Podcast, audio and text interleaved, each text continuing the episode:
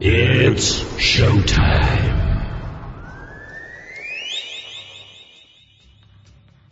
Okay, Tokyo, South America, Australia, France, Germany, UK,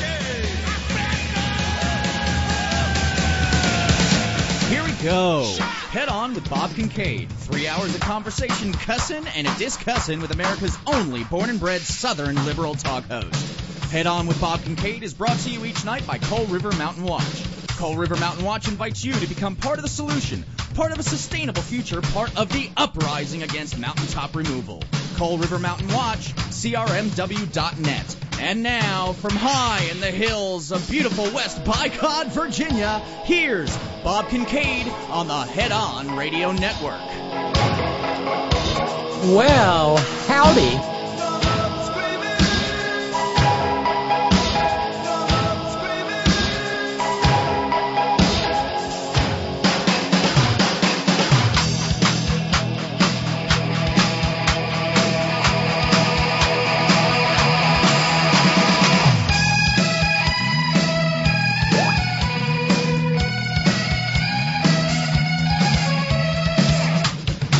And here we go, off and running on this Thorn in the Side Thursday, the 28th day of December 2023.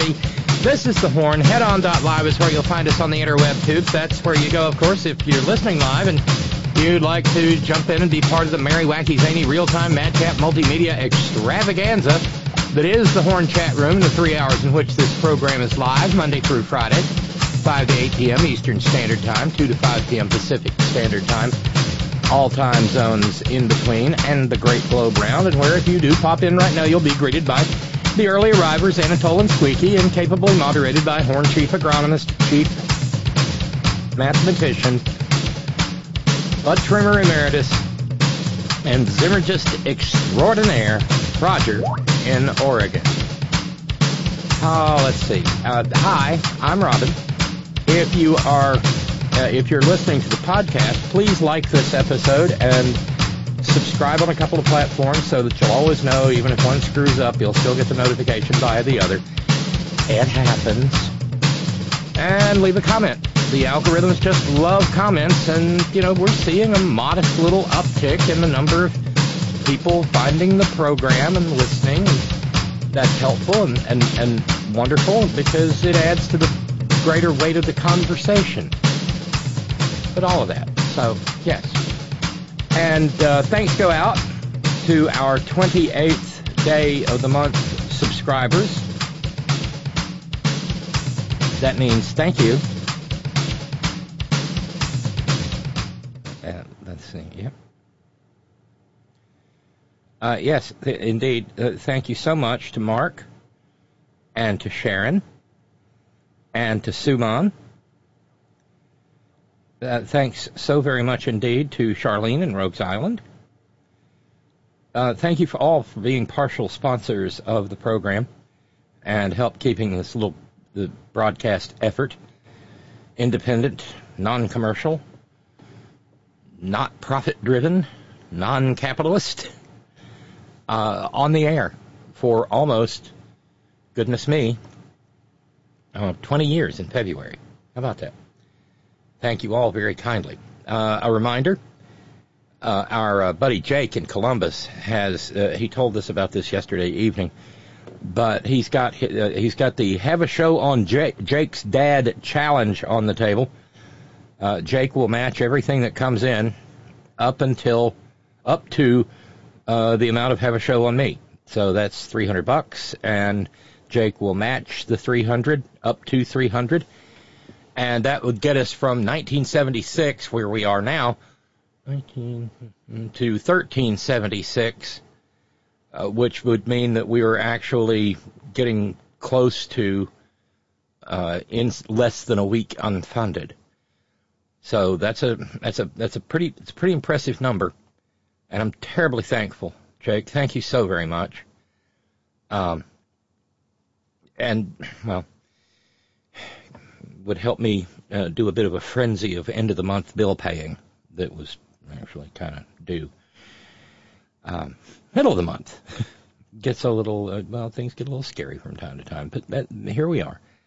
Um, and there's Irish Dave entering the chat room. And we have uh, our evening's photograph of Herb Caen, as Godzilla from Wasilla referred to him. Yeah. It, meanwhile, Herb Kohl, um, member of the founding family of Kohl's department stores, and a former senator from the state of Wisconsin passed away at the age of 88. Um,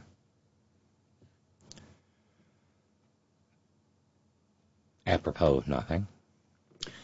But it is Thorn in the Side Thursday, and sometimes the thorns are particularly thick and stupid. I mentioned Godzilla from Wasilla a minute ago.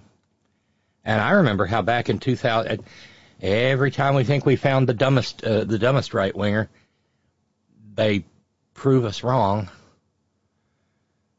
I, I remember when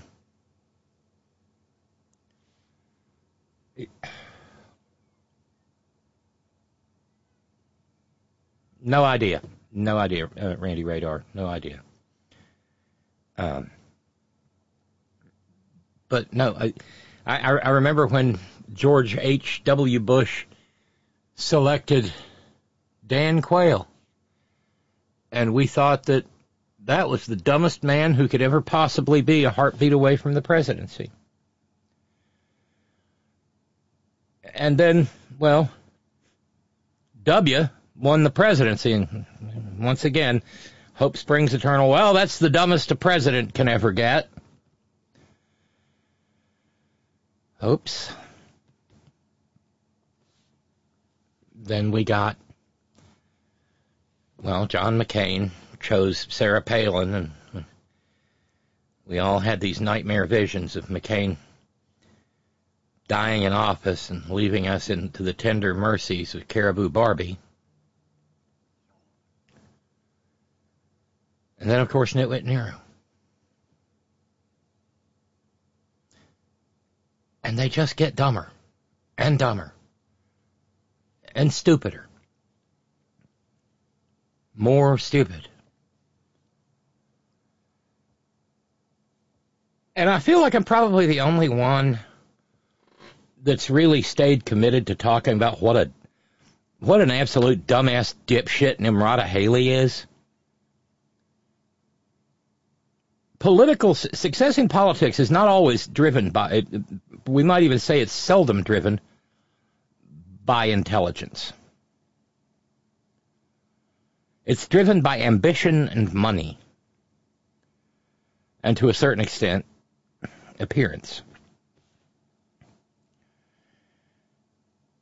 And so, all the way back to when she was governor of South Carolina, Stan, our dear friend David in South Carolina, Stan, made sure to educate the Horn Family Community Congregation as to just how damn dumb she was back then, and she's not gotten any brighter. Then, of course, Nitwit Nero tapped her as his UN ambassador. And we all remember, although uh, uh, why it's not talked about more often, like every time her name comes up, is beyond me. But the fact that, you know, she she thought she was talking to the president of Poland in a prank phone call by the morning zoo crew of Moscow 98-8, the vulgar boatman.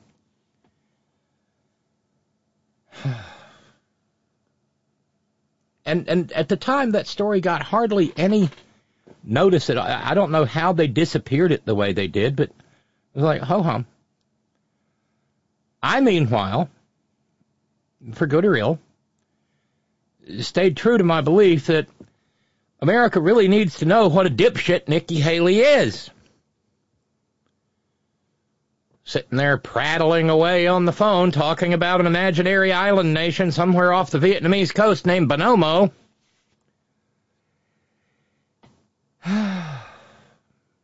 Lap that shit up like a kitten with cream.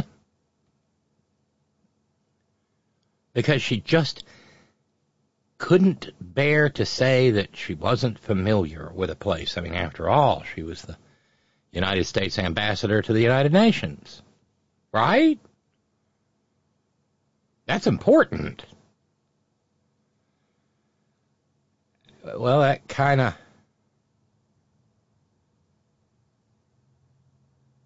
Uh, the two things have absolutely nothing to do with each other, Randy Radar. They're not at all related. Entirely separate systems. But that brings us to today. Or yesterday. Day before. Uh, Nimrata's been feeling pretty, oh, I don't know, uh, special? Because she, she's, she's gone in, in New Hampshire polling. She's gone from 27 points behind Orange Genius to only 17 points behind him. That means maybe she's she's flipping some potential Granite State maggots. Well, here we are. Now remember, I don't have to say remember, but we remember. She was governor of South Carolina, Stan. The state that fired the first shot of the Civil War. When traitors started lobbing artillery shells at Fort Sumter. It is, as uh, Charlie Pierce has referred to it, South Carolina is literally the home of American sedition.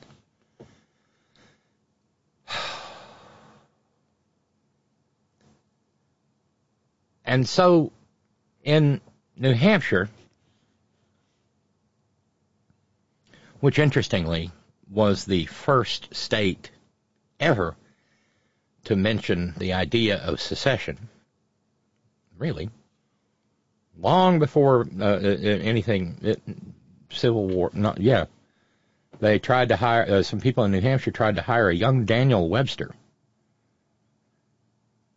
to uh, make the case for New Hampshire seceding from the Union. They were eventually talked out of it. Webster wouldn't do it. But in New Hampshire, a voter yesterday just asked her, So, what was the cause of the Civil War? Trick question, right? It's kind of like how in all the old World War II movies you could always tell who the Nazi spy was by asking who won the 1933 World Series. And Nimrata apparently understands, at least to a certain extent, her base.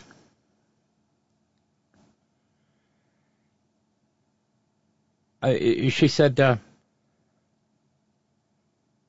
and, and she prattled on for a while because she wanted to make sure that she sounded extra super double plus smart.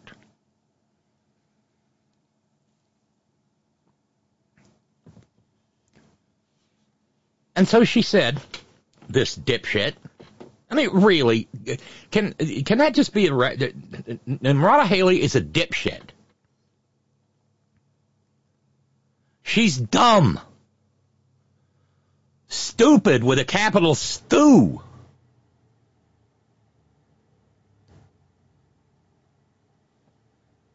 But she's trying to mimic her orange god by prattling on and making mouth noises that will make the people who think that she is smart uh, know that she is.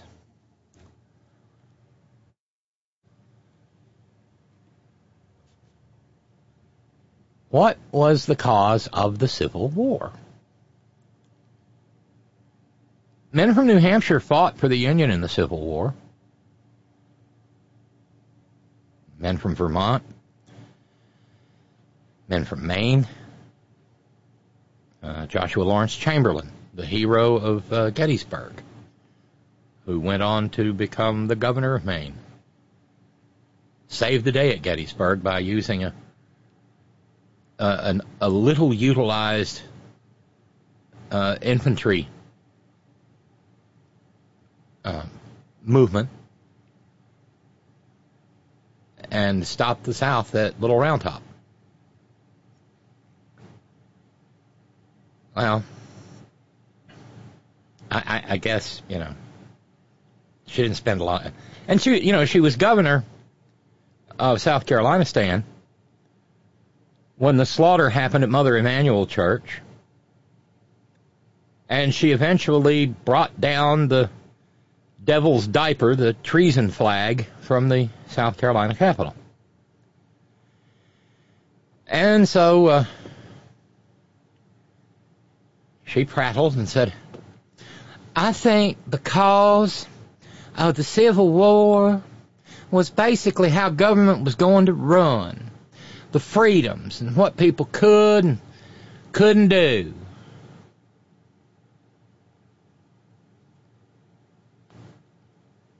And, and, and she went on she, she went on at length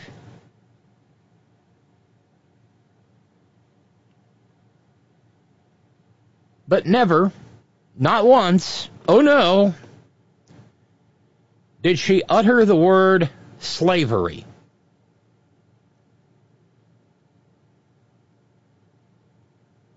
She didn't even indicate that slavery was an issue in the Civil War at all.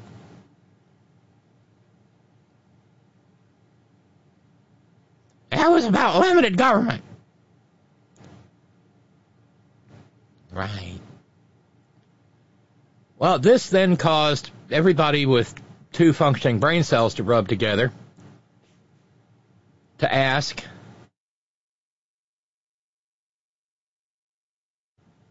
Gee, Nikki, what about slavery? Yeah, even Julius Geezer went after her for that. And uh, then when she realized she was stone cold busted and had fucked up something fierce, she blamed the person who asked the question. Biden and the Democrats keep sending Democrat plants to do things like this to get the media to react. We know when we're there, when they're there. We know what they're doing. Why is Biden doing that? Why isn't he doing it to other candidates? It's because he knows I can defeat him by double digits. It's also because they know they want to run against Trump. They're trying to help Trump. They've tried to help Trump this whole time. So they said, uh, uh, really, Nikki? You really think it was a Democrat plant? And not just an ordinary, everyday New Hampshire voter? No, it's definitely a Democrat plant. That's why I said, what does it mean to you? And if you notice, he didn't answer anything. The same reason he didn't tell the reporters what his name was.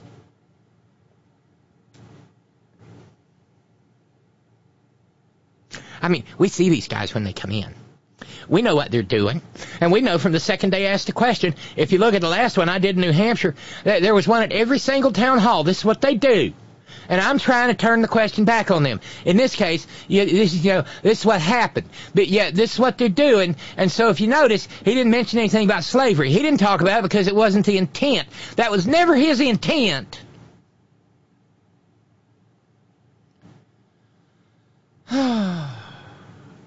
but it didn't go away.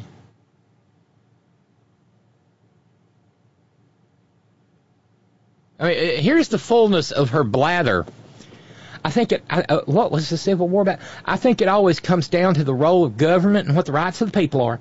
And I will always stand by the fact that I think government was intended to secure the rights and freedoms of the people. It was never meant to be all things to all people, especially not the ones who aren't fucking free. Government doesn't need to tell you how to live your life unless you're trans. I added that last part. Or queer of some sort. Added that part too. They don't need to tell you what you can and can't do.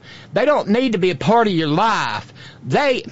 You, I know we get terribly upset about pronouns these days, but notice notice the pronoun she uses for the government. This actually syntactically matters. It philosophically matters. Government doesn't need to tell you how to live your life. They don't need to tell you what you can and can't do. They don't need to be part of your life. They need to make sure that you have freedom. Government is a they, a them, an it. When in fact, the operative document that sets the, the, the they government in motion is we. First person plural. We. Not they, not them, not those.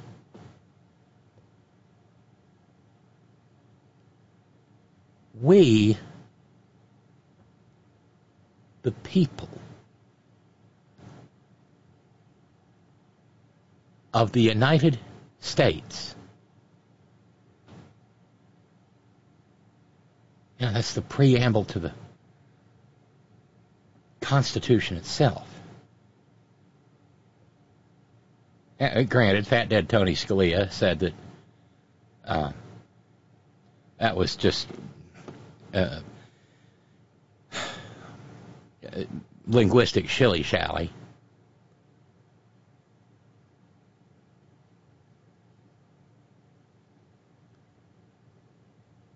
But it's not. It, it, it's a mission statement. The Declaration of Independence was a propaganda document. This is a mission statement. We, the people of the United States, in order to form a more perfect union, establish justice, ensure domestic tranquility, provide for the common defense, promote the general welfare, and secure the blessings of liberty to ourselves and our posterity, do ordain and establish this Constitution for the United States of America. They, the government. And this has been a long, long running thread in paranoid right wing politics. Uh, going back almost to the time of the framing of the Constitution itself. The government. The United, uh, you know, uh, as separate and distinct from, you know, the decent people being governed. They need to make sure that you have freedom, she prattled. We need to have capitalism. So suddenly it's we. We need to have economic freedom. We need to make sure that we do all things so that individuals have the liberties so that they can have freedom of speech, freedom of religion, freedom to do or be anything they want to be without government getting in the way unless they're trans or queer or something. I have to, I keep have to add in that last part because it matters. Because she does not believe in any of that.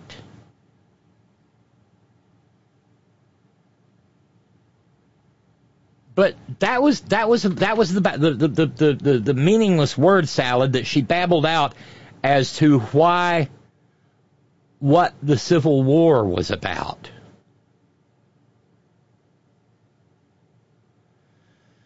and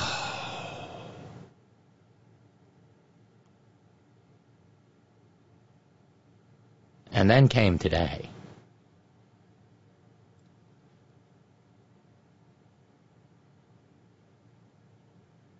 When she when when the when the shitstorm hadn't calmed down yet and nobody in the interim explained to her that the first law of holes was when you're in one quit digging Ah, it, it, it, yeah. watching this very, very closely. She has blamed a Democratic plant for asking this question last night about the Civil War. Well, uh, what, well, actually, let's listen to Nikki Haley for one second. in the town hall.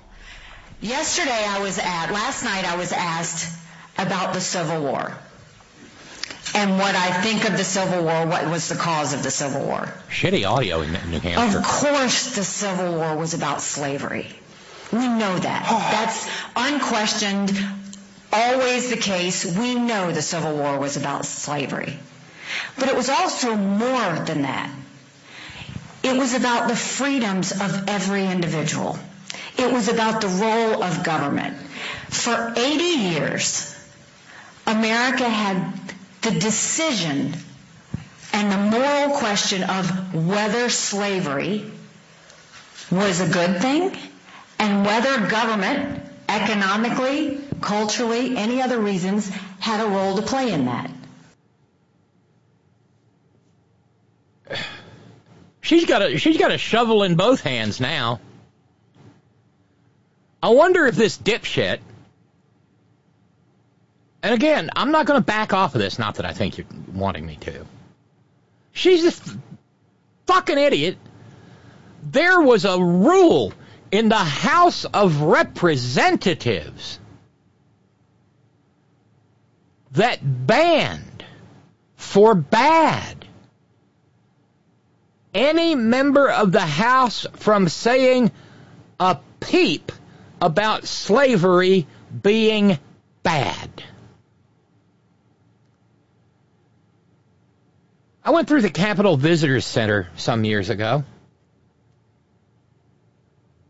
And, and you know, uh, John Quincy Adams was the only president who ever left the presidency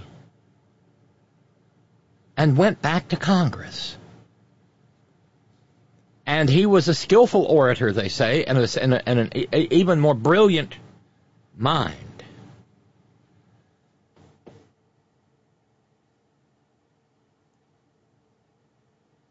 And the, the, the, the, the Southern members of Congress did everything in their power to try to stop him from inveighing against the massive moral evil that was the enslavement of millions of Americans.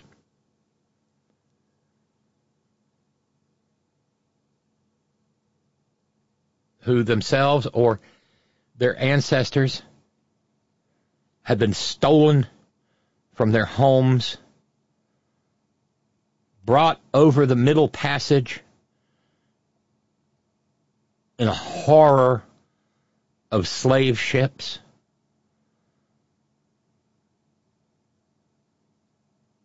And had their labor stolen from them for their entire lives.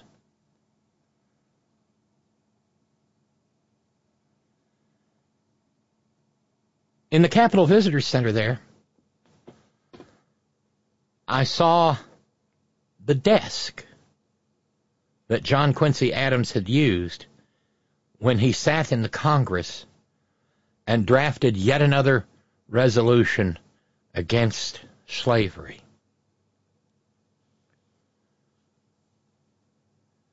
Somebody tried to teach dipshit Haley some basic history in between yesterday and today, and they failed miserably.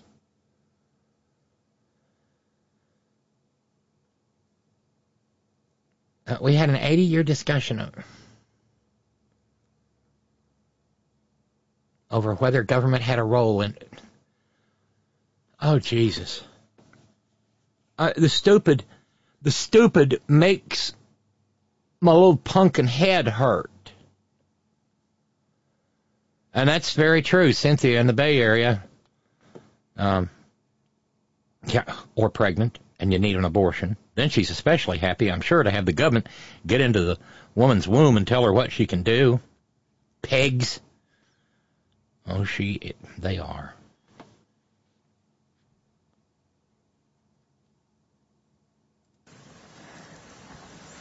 By the grace of God, we did the right thing and slavery is no more. We? Who's this we you're talking about, Nimrata?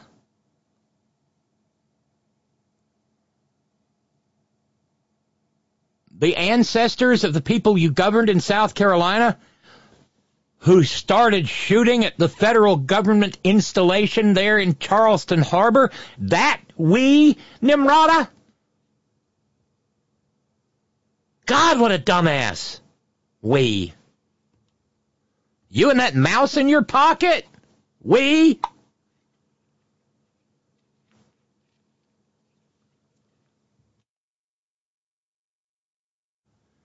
We. By the grace of God. No, by the blood of patriots. You freak.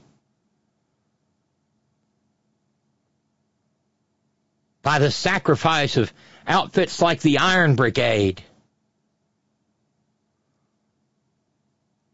Brigades that marched all the way from places like Minnesota and Wisconsin and Iowa to the killing fields of Antietam and Manassas and Shiloh and Chickamauga and Franklin. We.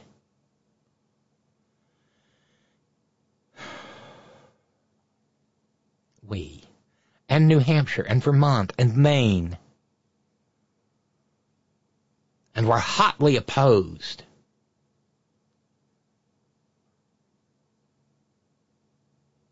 By ignorant, dirt farming Southerners who had been finagled into treason by their landed gentry aristocracy.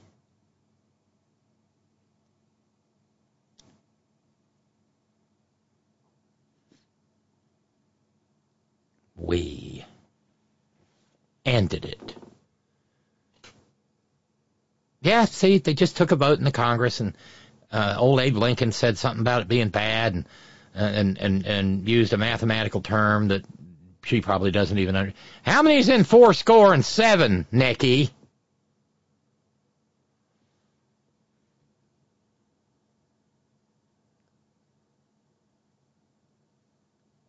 We.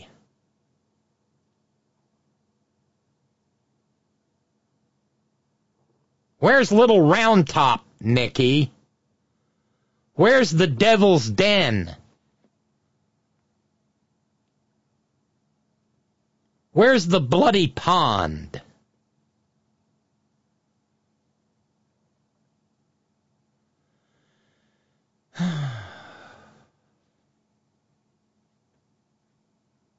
But the lessons of what that bigger issue with the Civil War is that let's not forget what came out of that, which is government's role, individual liberties, freedom for every single person, freedom of speech, freedom bullshit, bullshit, bullshit. Of religion, freedom to do and be anything you want to be without anyone or government. Including being Nazis, including being Klansmen. Getting in your way. That should be the goal of what we always try and take away from that, right? Because we never want to return back to that place. But we always want to remember the lesson of what it means to be a free individual and that everyone deserves to be a free individual. So we stand by that. I say that as a Southerner. I say that as a Southern governor who removed the Confederate flag off the State House grounds. And I say that as a, a proud American of how far we have come. So now- a proud American of how far we have come. What the actual fuck does that even mean? A proud American of how far we have come.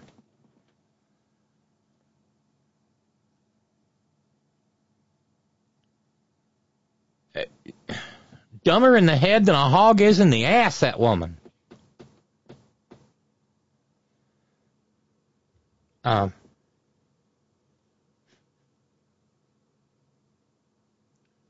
Nimrata, the eternal weather vane,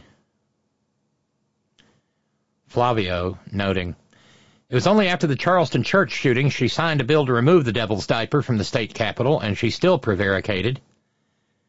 Uh, quoting Wikipedia, Flavio sends along, before June 2015, Haley supported flying the Confederate flag on the State House grounds. In the immediate aftermath of the Charleston church shooting, Haley did not take a position on removing the flag, saying, I think the state will start talking about that again, and we'll see where it goes. On June 22nd, Haley called for the removal of the Confederate flag from the State House grounds. She stated, These grounds are a place that everybody should feel a part of. What I realize now more than ever is people were driving by and felt hurt and pain. No one should feel pain. There is a place for that flag. It's not in a place that represents all people in South Carolina. Then comes July 2015. Haley signed a bill to authorize removing the Confederate flag from the flagpole on the grounds of the South Carolina Capitol. Then in December 2019, she defended the people of South Carolina, saying that some people uh, saw the flag as a representation of service and sacrifice and heritage.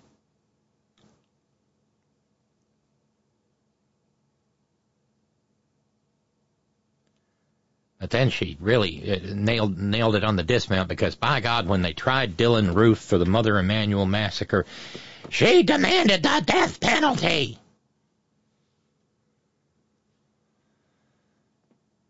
Uh, uh, yes, Cynthia. yeah, Cynthia's got it. Freedom, including the freedom to grift, to scam, to steal, to pollute, and yes, to kill with an AR-15. Those aren't freedoms to me, Cynthia says. No, they're the sorts of things Republicans are for that makes a true victim of me. I don't know how much more of this stupid we can take, but let's let's try to slog through it. Now I'll start. I'm going to tell you a little bit about myself. We're going to talk about the state of the country, and we're going to talk about how to save her. I was born and raised. All right, what you just saw there was very interesting. South Carolina governor, former South Carolina governor. Interesting's doing a whole lot of work in that sentence. Nikki Haley choosing, choosing to address this issue in her first campaign event of the day. You get a sense of just how important she believes it was to clean up this answer she gave last night when she was asked. But she didn't, CNN newsman. She didn't. Didn't clean up anything.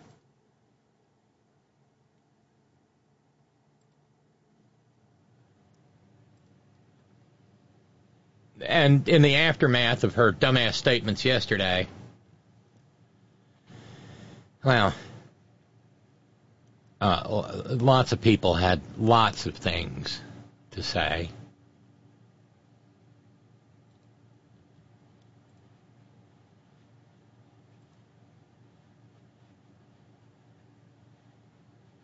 Uh,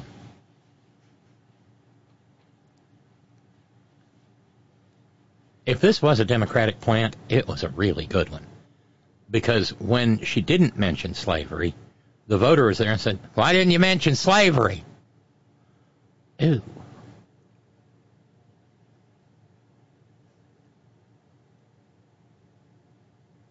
How damn dumb do you have to be to say that the Civil War was about government interference in people's freedoms? When government was waging a war to make people free and was being resisted by traitors.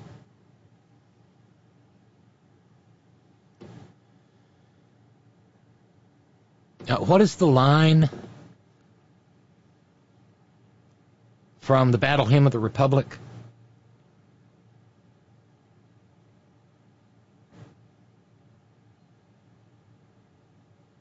Uh, Christ was crucified for you and me. As he died to make men holy, let us die to make men free.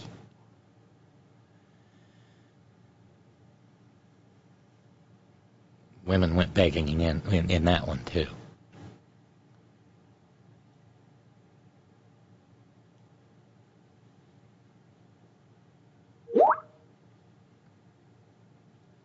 Oh no, we've got one of those.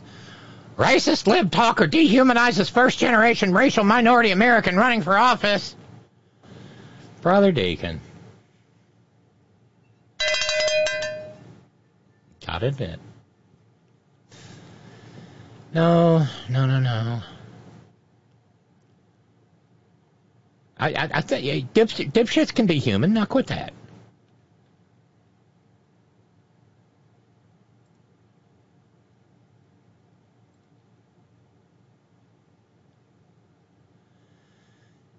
Other people noting, huh, well, huh, Nikki's whitewashing the Civil War. You don't say.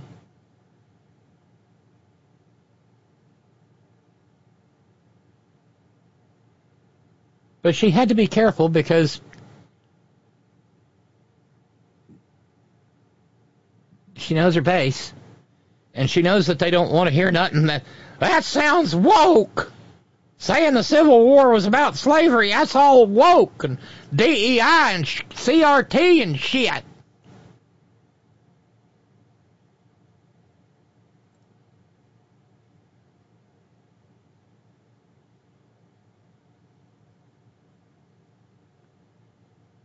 So,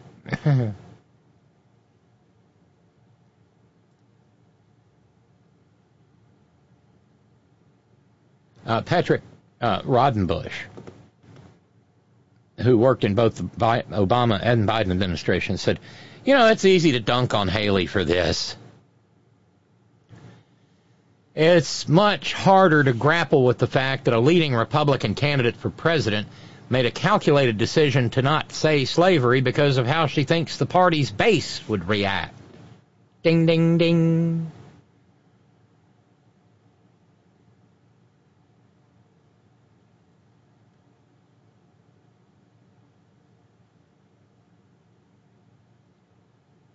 I,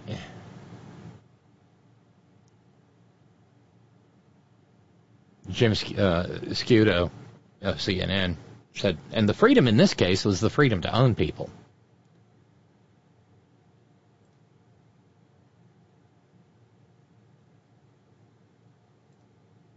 She, uh, uh, it, it,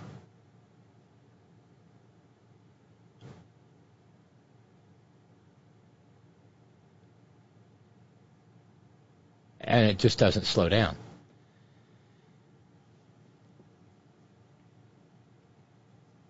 Because now she's getting savaged for the it was a Democrat plant stuff.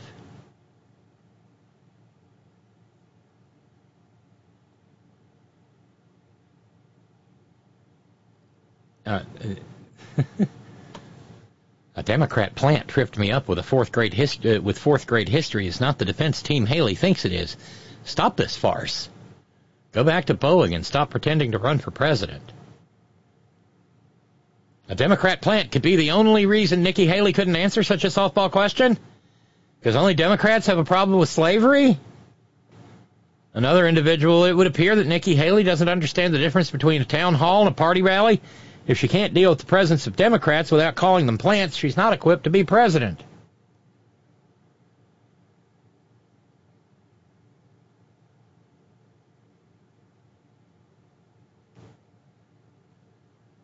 Um, former Virginia Republican Representative Denver Riggleman just said, spin hard.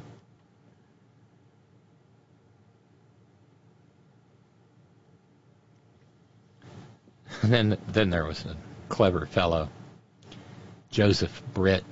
Most people don't know that when Charlie Brown asked if anyone knew what Christmas was all about, Linus's first response was that Christmas was all about freedom and what government does.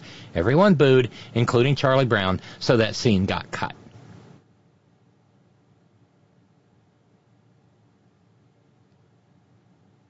And then, reminiscent of Caribou Barbie, um, another individual said, uh, uh, that Democrat plant might as well have asked Nikki Haley what newspapers and magazines she reads. These Democrats with their tricky gotcha questions. And the uh, the Declantis bot campaign that chimed in. Clean up on aisle five. Haley embarrassingly attempts to walk back her Civil War flub, explains that she couldn't answer the simple question because the voter was a Democrat plant. Nikki Haley doesn't uh, just doesn't have what it takes to win.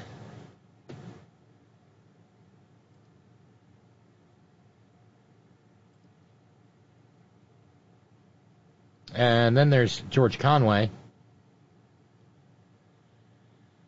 uh, who said that uh, actually even worse.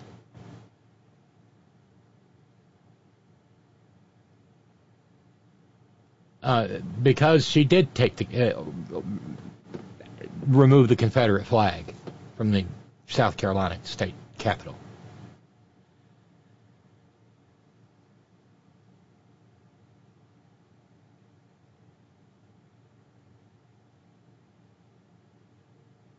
Um, President Biden went on to Twitter and said, all he said was, it was about slavery. It was about slavery. But George Conway, replying to uh, John Podhoretz, said, Does anyone truly believe? Oh, this was Podhoretz's question. Does anyone truly believe that the child of Indian immigrants to the United States who took down the Confederate flag flying over her state capital is a pro-slavery racist? I say this fully knowing it was a dreadful answer and that dreadful answers sometimes tank campaigns. Well, John Podhoretz can be pretty dreadful in his own right. She's not, George Conway responded. That's what makes it worse. She's knowingly pandering to a base base.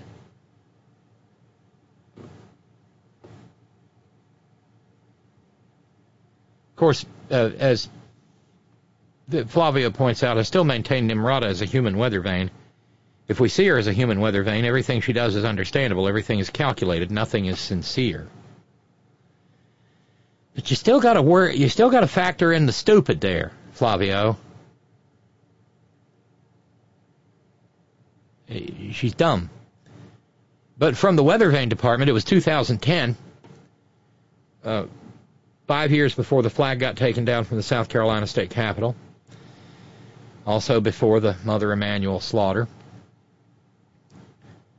When Nimrata decided she wanted to defend Confederate History Month, giving an interview to the Palmetto Patriots. The Palmetto Patriots. Um, fight back against attacks against Southern culture. And in 2010, she said, no, that flag's not racist.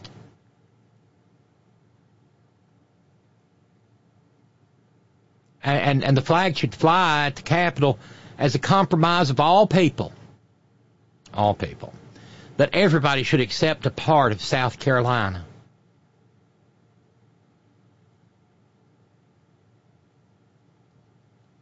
Oh, God. What a mess.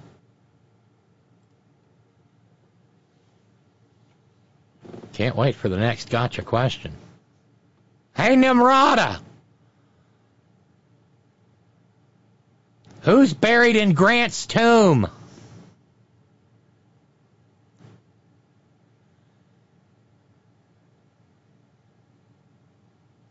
Jesus. What color was George Washington's white horse? Is your refrigerator running, Nimrata? Do you have Prince Albert in a can?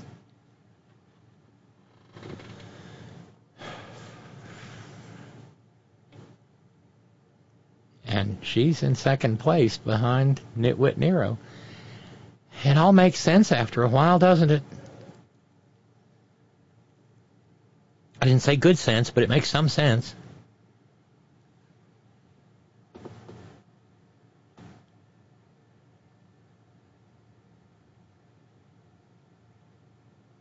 Uh, Jake, when you have a moment, uh, did you announce the the, the challenge? Uh, let me know, uh, Jake. Uh, I did, and we have a hundred. Uh, we have two hundred and seventy-five dollars to go on it. Thank you, Ralphs. Since we're coming up on the big, on the end of the first hour, we've got 275 to go. That'll get us down to 1376 for our fundraising deficit.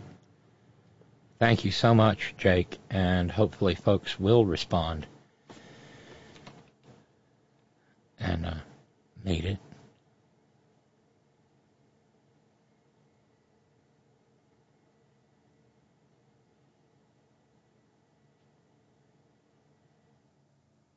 Uh, regarding, uh, this is from Reverbo. Re- regarding Repiglick and dipshits, recent elections sadly point to this. Just how ignorant and stupid do you have to be before the dipshit voters finally reject you? Haley's candidacy shows they all haven't reached the bottom yet. And I think that's that that's ultimately um, the question. Is there a bottom, Reverbo? Because, like I said earlier, we went, oh, Dan Quayle. Thank God we dodged that bullet. Oh shit. W. Well, maybe we'll get through this. Whew, we got through that. John McCain chose who? Oh, that's got to be the dumbest. No, there can't be any dumber than. Uh, Godzilla from Wasilla. Oh, but there was. And we got the tag team of Nitwit Nero and Trump. Or Nitwit Nero and, and, and Mike Pencilneck Geek. And Mike Pencilneck Geek turned out to be the smart one. And here we are, Verbo, here we are.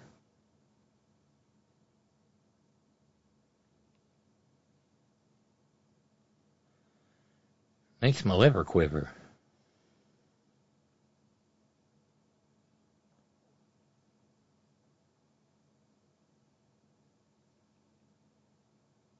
And don't dare ask because you will get an answer. How much dumber can they get?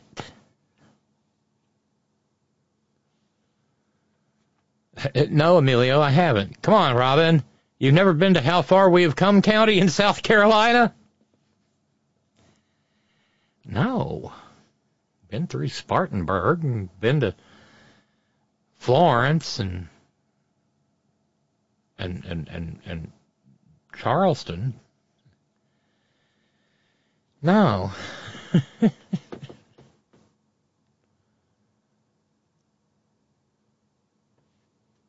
It must be a heck of a place.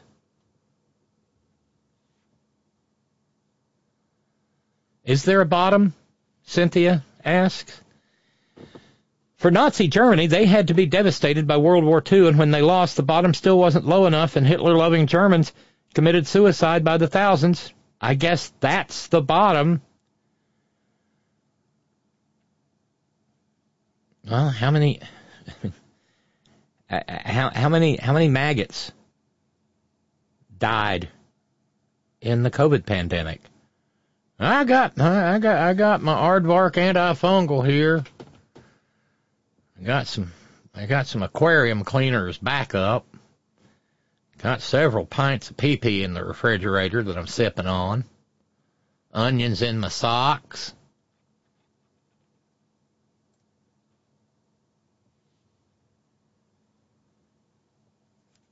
That might be the bottom.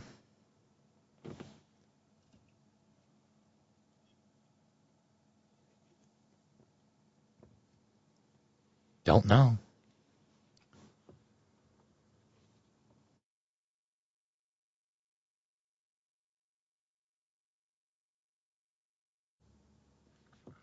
Oh, goodness me. Are we.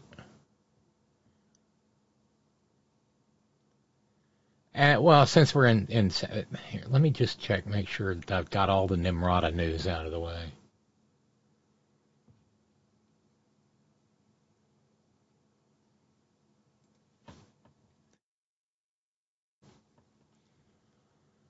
Uh, Uh, a couple more quotes.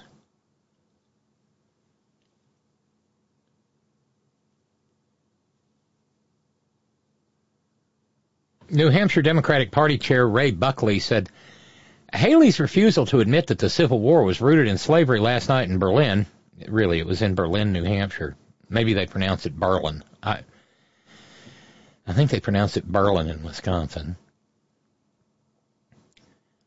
Is just the latest of her shameful attempts to whitewash our country's history. From defending the Confederate flag and leaders to equating Black History Month with Confederate History Month Haley's record bowing to the extreme fringes of the MAGA base speaks volumes and is yet another reason why New Hampshire voters will reject her next year.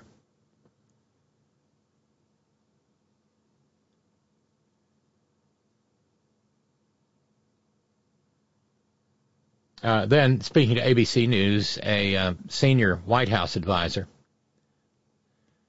Biden advisor, but it doesn't take a PhD to understand that slavery was the central cause of the Civil War, but instead of telling it like it is, the entire MAGA field from Donald Trump on down are pandering to the most extreme fringe of their base. Minimize slavery, paraphrase Hitler, punish women and doctors. Quite the record heading into the general election that will be the most diverse in history.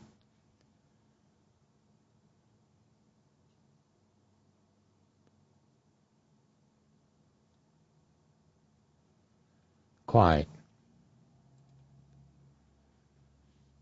And then, uh, let's see.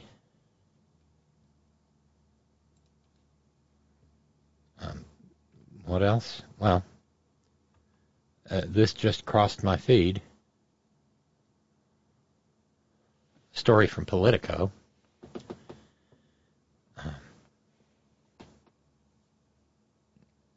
Politico reached out and said, hey, you know what might be interesting?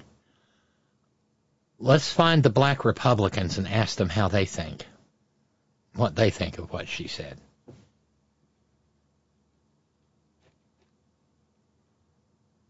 Cool, huh? Well, uh, Booker, writing at Politico, said Republicans of color said on Thursday they were dismayed by Nikki Haley's initial refusal to say that slavery was the cause of the Civil War. It wasn't just an offensive historical omission, they argued, but a tactical blunder, too. Rina Shah is a Republican strategist in Washington, D.C. She said uh, she easily could have communicated better in that moment, but she chose to use a tired old political stump tactic by tossing the same question back to the guy who asked.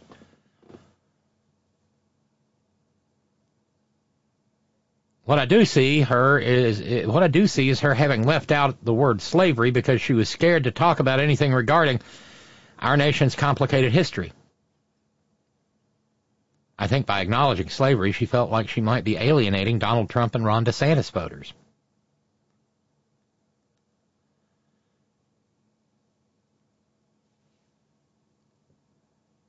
Uh, then there's uh, uh, the article references black Republicans like Shermichael Singleton, who's worked on previous Republican presidential campaigns, including the Romney bot and Ben Carson, uh, remained disenchanted. Singleton said he believed Haley was right that her questioner was a plant, but he didn't think that was an excuse for fumbling the answer. She should have been able to answer the damn question and move on.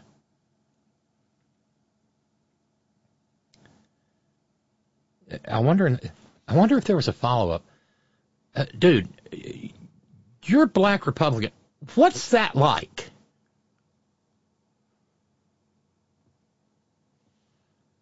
But Mr. Singleton wasn't done. He said uh, uh, she had a chance to be competitive, even though she was always likely to lose the nomination. However, that's over now. She's toast.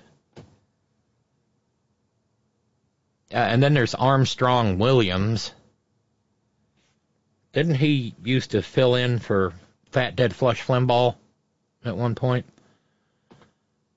Uh, he was trying to cover. There were so many other issues that caused the Civil War, whether it be states' rights, states' rights to allow people to own people, uh, the role of our federal government at the time, not telling people. They couldn't own people. But what she has to realize is all these issues, no matter what they were, were inextricably bound to the institution of slavery. She cannot separate slavery from any of these issues, no matter how many she mentions. If, again, if this really, really, really, really was a political operation, it was brilliant. Because after a full damn year or more of barking and grunting about CRT and DEI and wokeness, it didn't come back and bite a Democrat in the ass. It bit a Republican.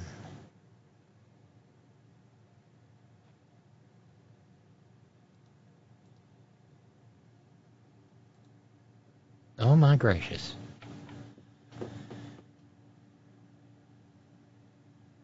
Uh, Armstrong Williams went on and said, uh "Listen, uh, uh, this isn't gonna this isn't gonna tank her campaign, and it shouldn't.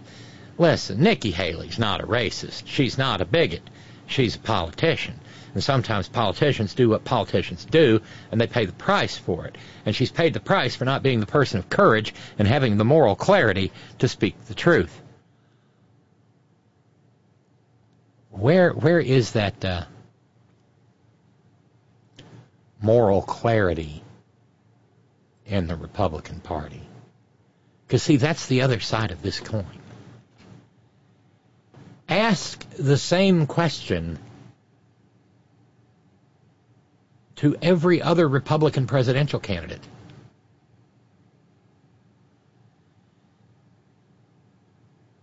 Start with Nitwit Nero.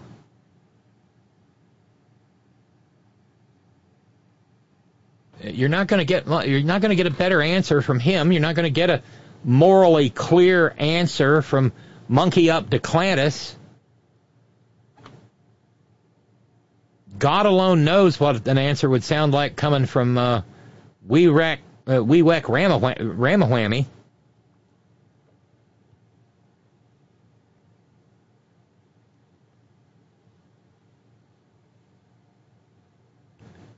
Uh, then uh, Byron Donalds, who is a, a maggot lickspittle. Uh, uh, you might recall he was briefly nominated uh, to be Speaker of the House during the uh, the Speakerama back in January of this year. Uh,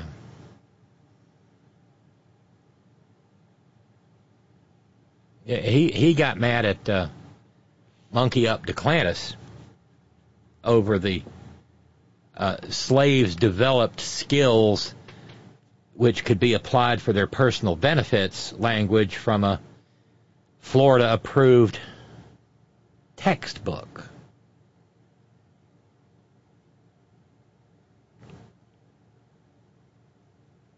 And uh,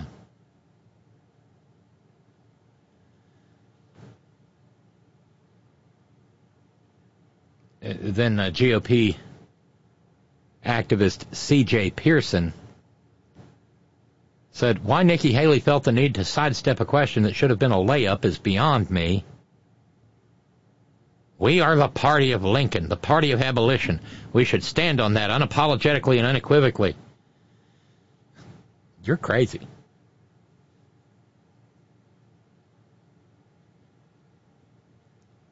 But C.J. Pearson went on and said, I will say that a lot of independent voters who have rallied behind her probably woke up with a lot more pause this morning about her candidacy than they went to sleep with.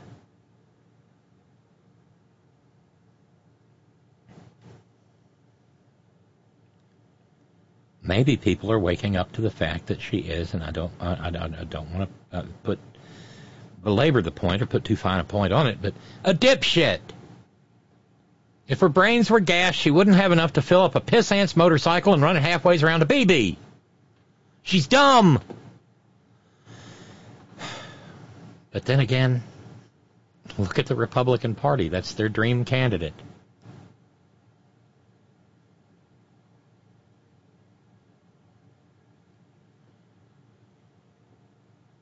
Oh, and uh, South Carolina. Let's just kind of stay there for a second, even though now uh, it looks like uh, Miss Lindsey is feeling butch again. Three American soldiers uh, were injured in northern Iraq in the Kurdish region. We do still have boots on the ground there. A group called Kataib Hezbollah, who are Iranian backed, launched a drone and injured the three soldiers.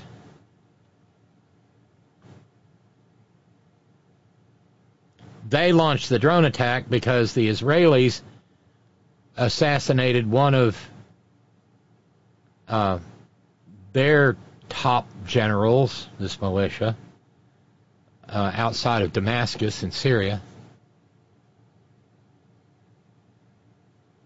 That general's name was Sayed Razi Musavi, according to the Associated Press.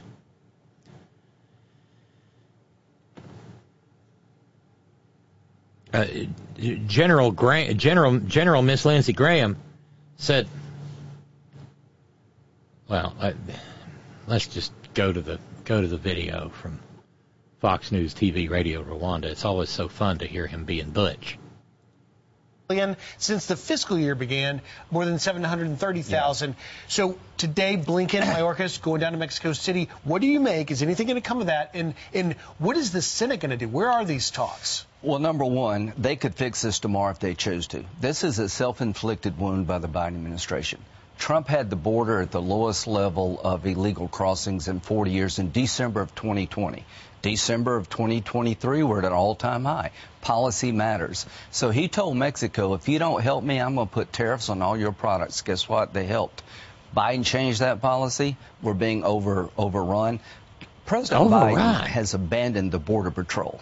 But, but, Senator, out of due respect, I just want to stop you yeah, because sure. you know there's no doubt that this administration's policies, which favors catch and release, is right. bringing yeah, numbers that's right. never seen. Right. But but then while I'm down in Eagle Pass, Bill Melugin's in Lukeville, we're watching agents 200 yeah. to one getting overrun. Uh, so the Senate sorry. actually hung out a little while. The House went home early. You guys were trying to get something done, and then you said, "Well, but it's Christmas," and you went home. Well, they're trying to jam us. They wanted us to vote on a piece of crap bill right before Christmas. I said, I'm out of here. I'm not going to sit here and vote on a bill that won't do anything. I'm out of here. Here's the dirty little secret. They could fix this tomorrow if they went back to Trump policies, but they won't do it. We're going to change the law to give them tools to deal with this. Will they use it? I don't think so. No matter what we do, no matter how we write the law, they want it this way. They're He'll either the Iran most incompetent people in the history of the he world. Needs to hate, he needs to hate these brown way. people for a little bit want first. It this way. So I'm working with Senator Lankford, who's doing a great job to change the asylum system, to put a limit on parole, the magnets that draw these so people. policy changes because money policy do it. policy changes, but you change the policy, you got to have the will, right?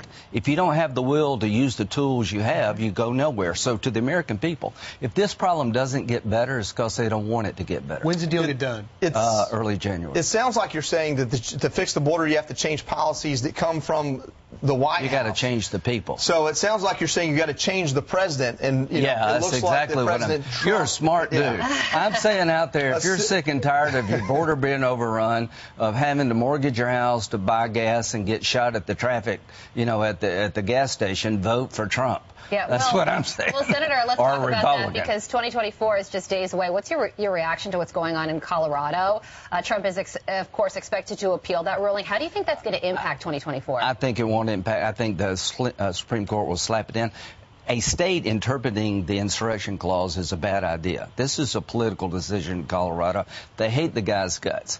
But you talk about radical, they want to pack the Supreme Court the left. They want to abolish the Electoral College. They want to have H.R. 1, national voting. They're the radicals, not Donald Trump. So this Colorado uh, uh, decision won't stand. It's time for us all to fight back. Speaking of Chick fil A, Segue into Chick Fil You A. like that? Wait, hang on, Senator. Are you prompting us to ask you a question? Yeah, okay. yeah, okay.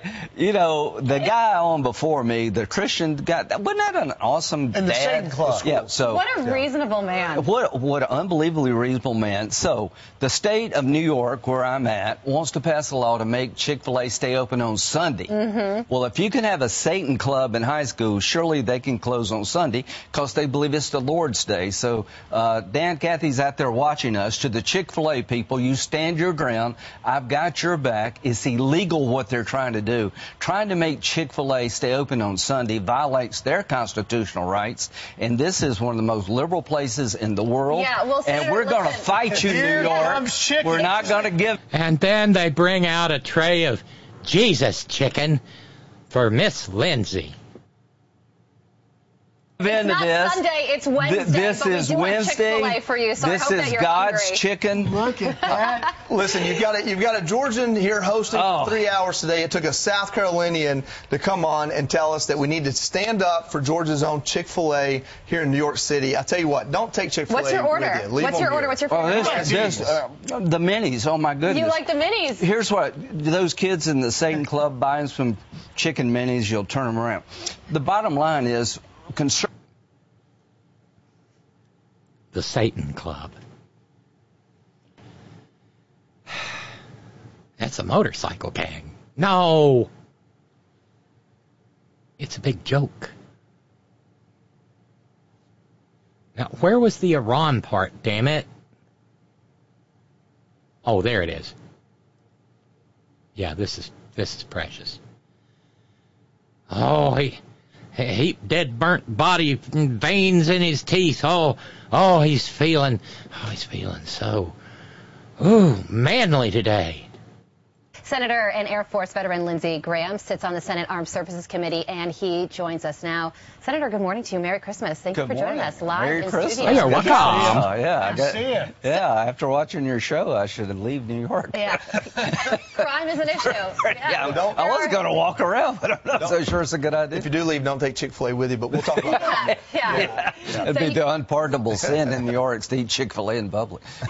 you mentioned uh, crime being an issue in New York City, and there is uh, there are a lot of issues that we could talk about. Yeah. And we want to talk about what Trey Yingst was just mentioning. Yeah. We are now at what 103 attacks on our troops in Iraq and Syria, Yeah. and then 21 international vessels have also been attacked by the Houthis in the Red Sea. How did we get to these numbers? uh, weakness. We're fighting the Houthis. We beat the Germans and the Japanese. We should be able to beat the Houthis. Uh, uh, Secretary Austin and the Biden administration. Because it's such a funny troops in the name, y'all. I admire him. Uh, he's a patriot, He doesn't even have, and they don't even have the blowfish anymore. It's just Hootie. but he's not doing a good job protecting the soldiers. I asked him a couple of months ago, Joey, what you were talking about. Is there a red line? Would you tell our enemies publicly that if you kill an American, we're coming after you? Without Iran, there are no Houthis. The Houthis are completely backed by Iran. I've been saying for six months now, hit Iran. They have oil fields out in the open. They have the um, Revolutionary Guard headquarters you can see from space. Blow it off the map. If you really want to protect American soldiers, make it real Start a the war Ayatollah. that'll require American soldier soldiers to fight and get killed. Good God. Is stupid just in the. My apologies. All apologies to my dear, dear friends, members of the Horn Family Community Congregation in South Carolina stand, but I'm going to say it anyway. Is it contagious? Is the stupid just contagious down there? Did did Nimrata get it from Miss Lindsey? Did Miss Lindsey get it from Nimrata? I mean, what? coming after you. You know, I, I, I, I've watched you over the years because I fought in Iraq and Afghanistan. And I always say, I may not always agree with you, but it seems like you're the most honest person on Capitol Hill because you say. Bar's low. You, well, I mean, that's fair, but that's not for me to say right now. Uh, you say constantly or consistently that it may be that we just leave troops in the Middle East and we do it on our own terms rather than talk about ending these wars. I saw President Bush claim victory in Iraq. I saw Yeah. President Obama Right, right. say the war was over, and I Yeah. even saw President Trump say that he defeated ISIS, which was largely Iraqi-based Yeah. uh, militants. But here we are in 2023. We have three American service members injured. We have 103 attacks. What is the answer to Americans dying in the country of Iraq? To make sure they don't fight us here, we have to fight them over there. The border is your last line of defense, not your first. It's people. Oh dear God. I thought we were done with that. Hey, well, if we don't want to fight them over there, over here, we'll have to fight them over there. Because over there is where, where they are. And they're not over here. But we got to sell them. Hmm. He tried to kill my daddy. Fuck him. We're going to take him out. Um, it, by the way, going back to Miss Nikki for a second, Clarence. Hey, Clarence. Uh, Nikki's getting close to Trump in the polls. Getting close is not a good thing in the GOP for folks of color. Remember Herman Cain, Alan Keyes, Allen West, and J.C. Watts, all former rising stars in the GOP? Is she a racist is not the problem. The problem is that she is a woman, and a woman of color. The base loves the racist piece, but the woman and minority piece does not play in Peoria and Mobile. No, you're absolutely right, Clarence. A so- solid analysis as ever. Uh, you're right, Steve. Uh, Steve says uh, either I don't know. Uh, did, did are you home from you home from Canada, Canada yet, or are you? Anyway, Steve says, Lady G, you're right. Trump is not a radical. He's a reactionary. Chick fil A. What we in New York should do is ban them because they discriminate against Friday and Saturday Sabbath observers. God, I'm beginning to hate Christians with their persecution complex. We need to protect the Houthis from the blowfishes. Glad I wasn't the only one who went there. Feel a little better now. Oh, the perse- yeah, the persecution complex is broad and deep.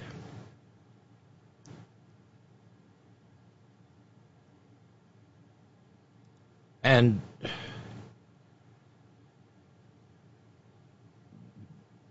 yeah, and Chick Fil A is, is is the polar opposite of the Satan Club in Memphis, Tennessee that is getting all the attention that they deliberately set out to get. Remembering, of course, there's no such thing as bad PR.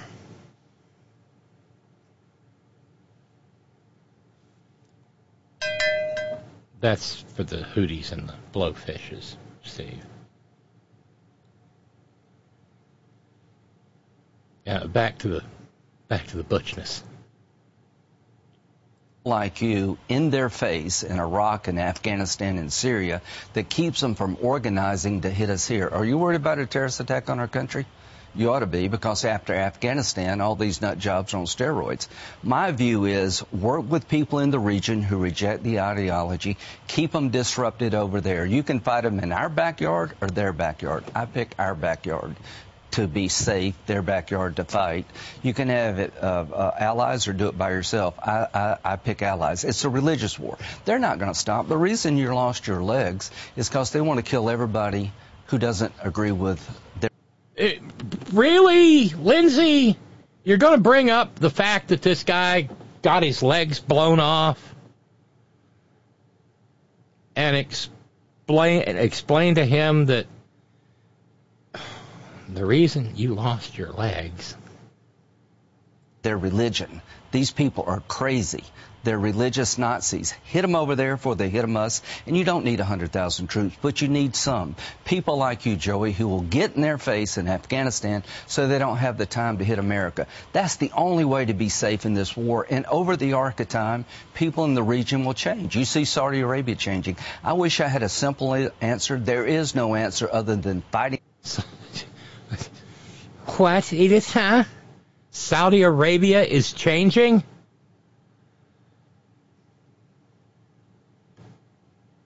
Tell that to Jamal Khashoggi. Oh, can't. He's chutney. them over there smartly. That's your. I want to shift gears a little bit because yeah. you, I believe.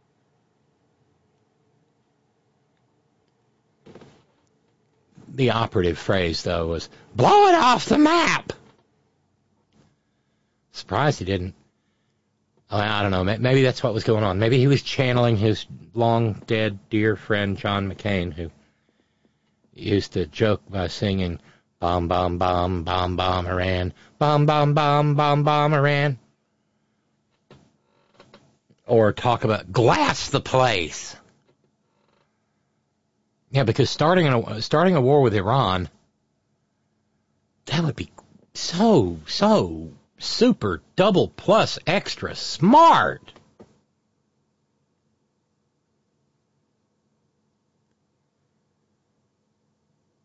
Yeah, uh, uh, Brother Deacon Asa, you're right. Shame on Nikki Haley.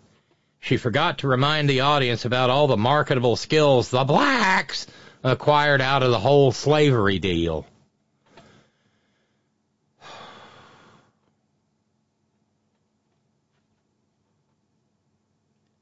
Is it is it just because it's it's the holiday season and it, I, I don't know.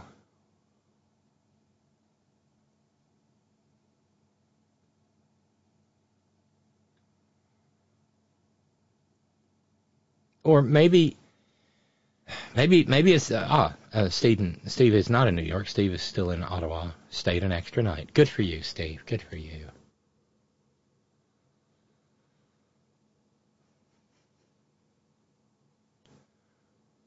Let's see. This is Randy Radar. I'm holding a three and a two. I think I'll double down, Nimrata Haley.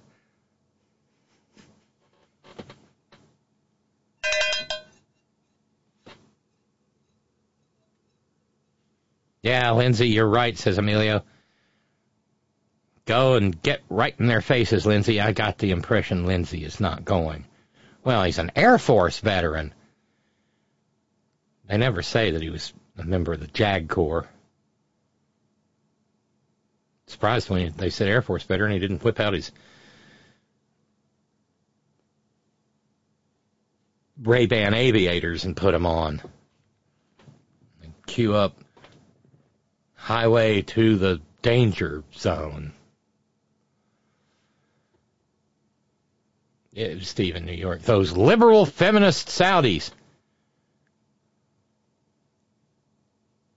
Uh, by the way, I'm having trouble typing on my phone after I barfed all over it after listening to Madam Butch trying to be.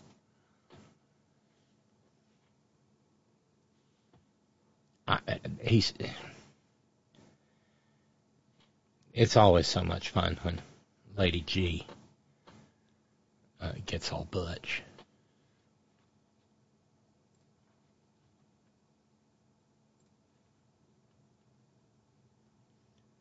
There was a um,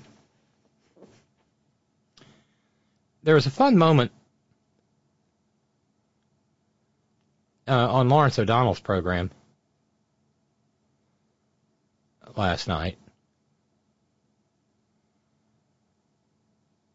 He he he he actually used the word stupid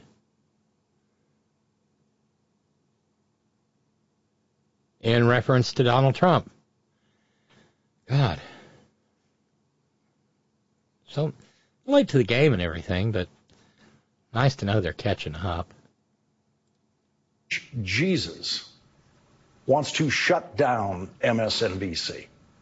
Last night at 11:13 p.m., 13 minutes after presumably watching this show, Donald Trump posted an attack, not just on me this time, which he's done many times in the past, but on this entire network, saying that the government should come down hard on MSNBC. And we know what Donald Trump means by come down hard. He means completely destroy. He means violently attack.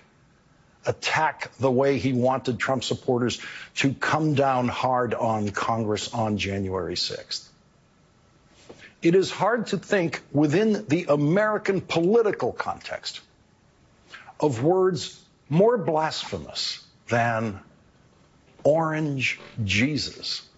The Republican congressman's use of that name for Donald Trump once again proves that Republican politicians protest, professing their Christian faith is as empty as the rest of their political rhetoric.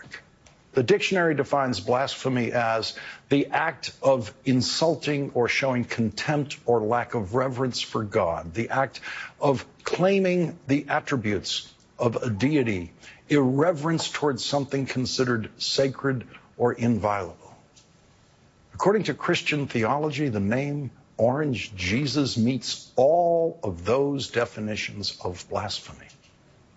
Jesus Christ has endured countless attacks over the centuries since the crucifixion, but never in American history has an American politician slandered the founder of Christianity the way Republican members of the House of Representatives do every time they privately call Donald Trump Orange Jesus.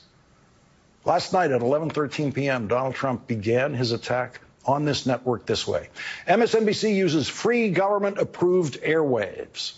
I would call that a lie if I didn't think Donald Trump was too stupid to know that that is a lie. Donald Trump was born years before television came into American homes.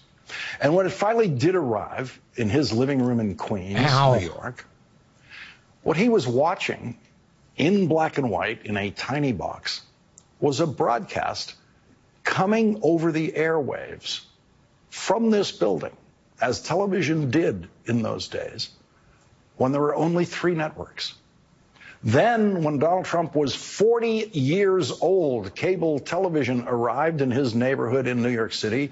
Obviously, no one explained to Donald why they called it cable television. So, to this day, he does not know that cable television has never been broadcast over free government approved airwaves which is why cable television, unlike the old broadcast networks, has never been subject to FCC jurisdiction in any way. The FCC does not have jurisdiction, does have jurisdiction over NBC, ABC, CBS because they were founded as over the airwaves broadcasters and are still treated that way by the government, even though when you watch those channels at home, they are arriving on your cable system through your cable.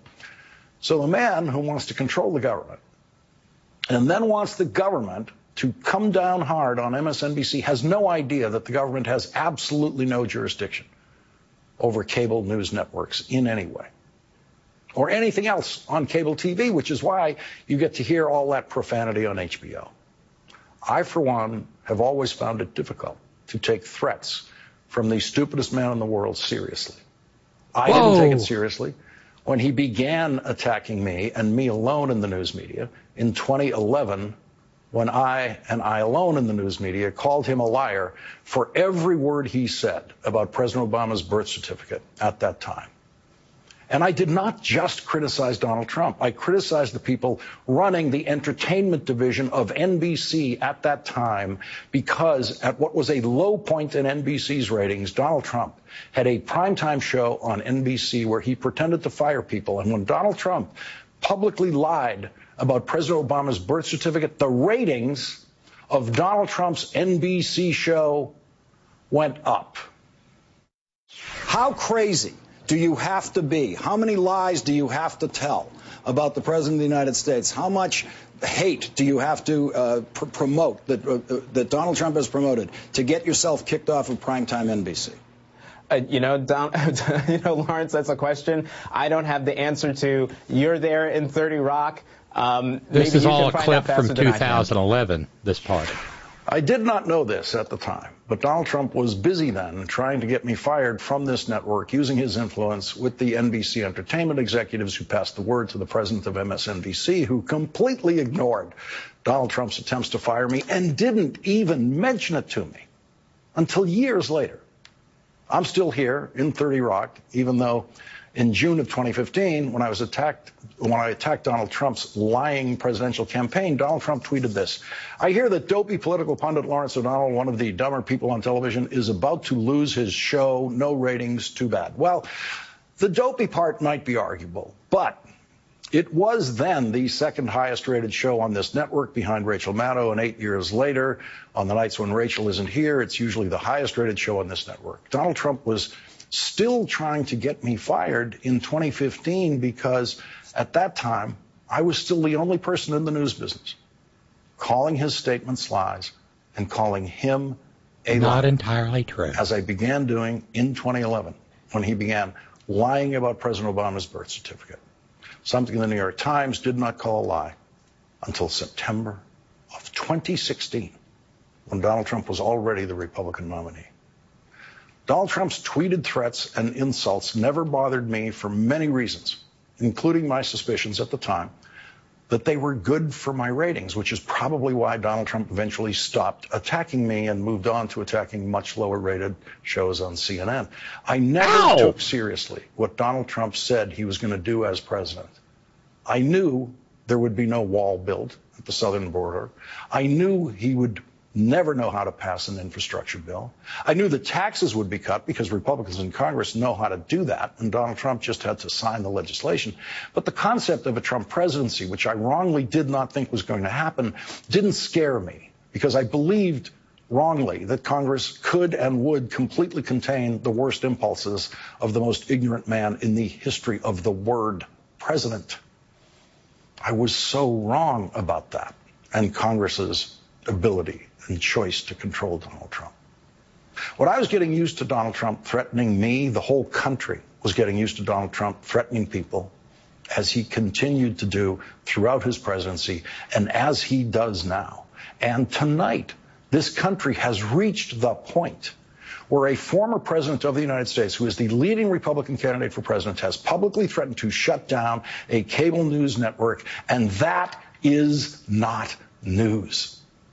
If any previous president or leading presidential candidate in either party ever made such a threat, it would have been the lead story in every news organization in the country, every TV channel, every newspaper, and now it's not news. It wasn't mentioned on NBC nightly news tonight. It was not mentioned on ABC or CBS. Those three national newscasts still have by far the biggest audience in television news. They deliver more. That had to sting a little bit. Uh, New York noting O'Donnell and Scarborough, they've both been taking the graduate level shade courses. yes, they have. Um, yeah, David the Blind. Uh, butcher, butcher than now, and still as stupid as hell. Well, it's happened again. Miss Lindsey stomped her little foot and throwing a temper tantrum in public. Chick-fil-A is not the hill to die on, Lady G. And I like the dominatrix outfit you stole from John McCain's closet. Well, you hire a couple of escorts from your local provider and drown your sorrows yelling, I'm a liberal, I'm a liberal, I'm a liberal in the privacy of your own bedroom. Merry Christmas to all and to all a good night. Wait, wait, wait, what is that? Whip me, beat me, call me liberal? Uh, hmm. I always thought it, I always heard it was whip me, beat me, make me write bad checks, or whip me, beat me, call me Edna.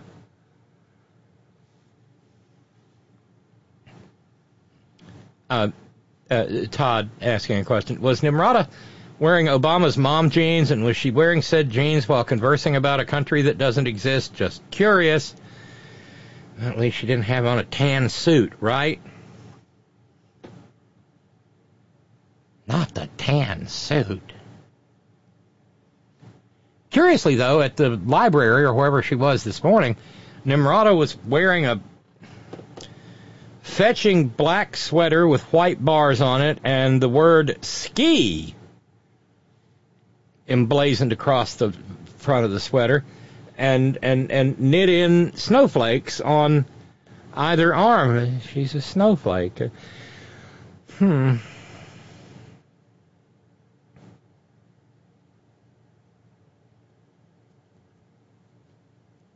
Ski.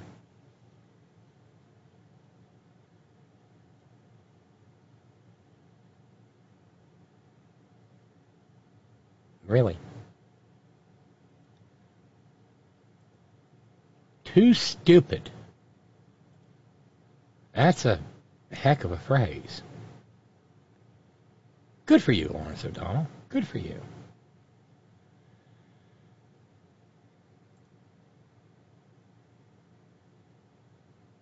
And by the way, we are at the halfway mark of the program. $275 to go.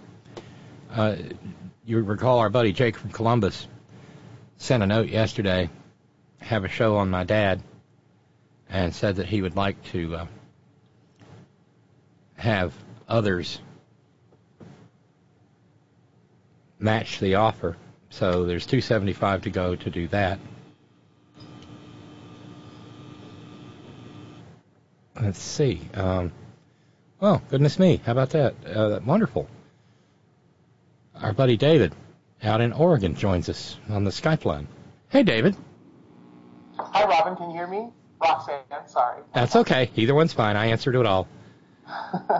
oh, so that, okay. Um, so I was laying here resting on break from law school here, and I, um, I was listening to Lawrence O'Donnell just now um, about the the news media, the failings of the news media, and I and I really wanted to call in and talk about that. Um, okay. I, I, hear I hear Mike Malloy when I listen to his podcast, um, trying to figure out how we got here, and his answer is is Christianity. And I think that's partly true, but I also think that the the answer also lies in the in the takeover of the news media by corporate interests. And Lawrence O'Donnell was making the point that cable news is not regulated um, by the federal government. And I am that that concerns me a bit. Um, and I'm not entirely sure the the, the source or the um,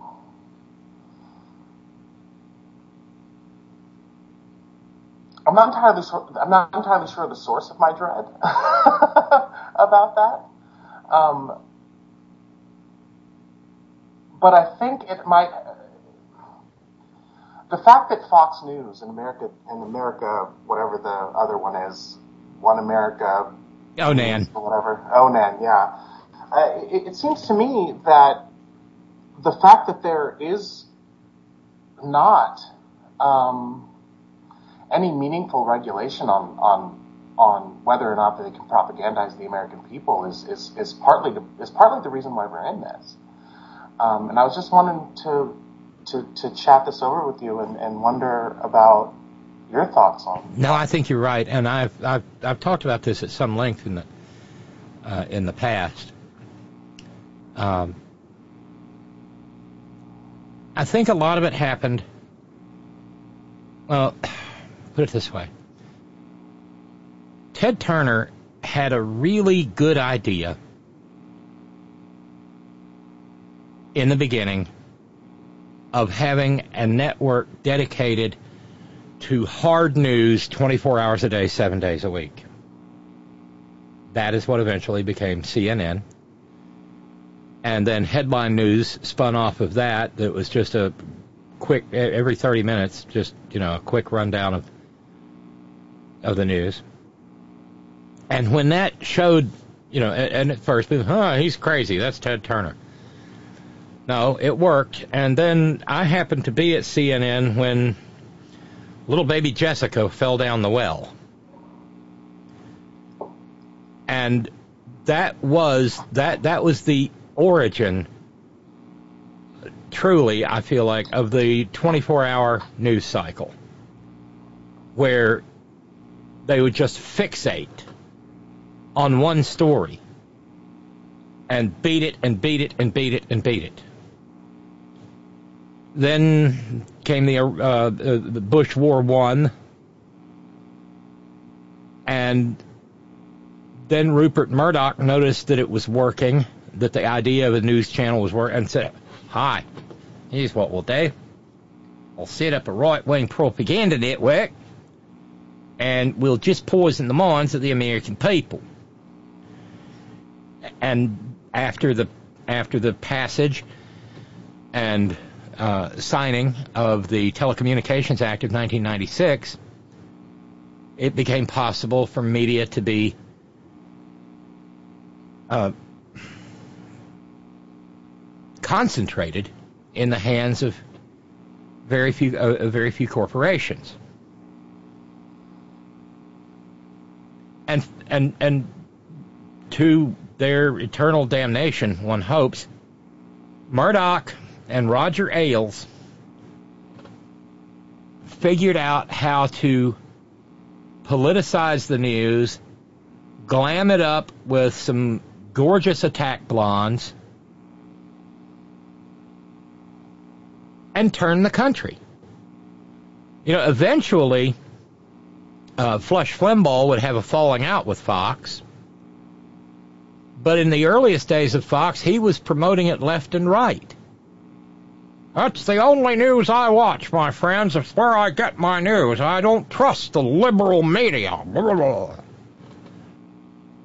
So that is part of it, David.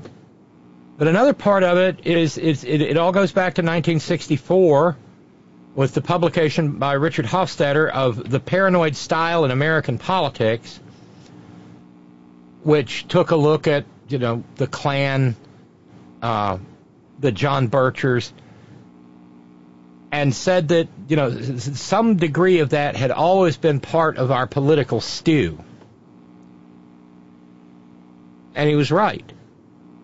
And in 64, uh, Barry Goldwater gets absolutely countersunk into the dirt. The Republican Party uh, has a post mortem and takes it seriously and says never again. 1968, direct mail get gets basically invented for political purposes. Nixon has the Southern strategy, aided and abetted by the likes of George Wallace, barking and grunting about how there's no difference between a Democrat and a Republican. And helps to propel Nixon to victory over Hubert Humphrey. And of course, Nixon had promised that he would end the war in Vietnam, and he already had a plan, and he would only tell us about it if he got to be president. And some American people, David, were stupid enough to believe him and voted for him. And he weaponized white grievance, white fear, white paranoia, every bad white thing to his political benefit.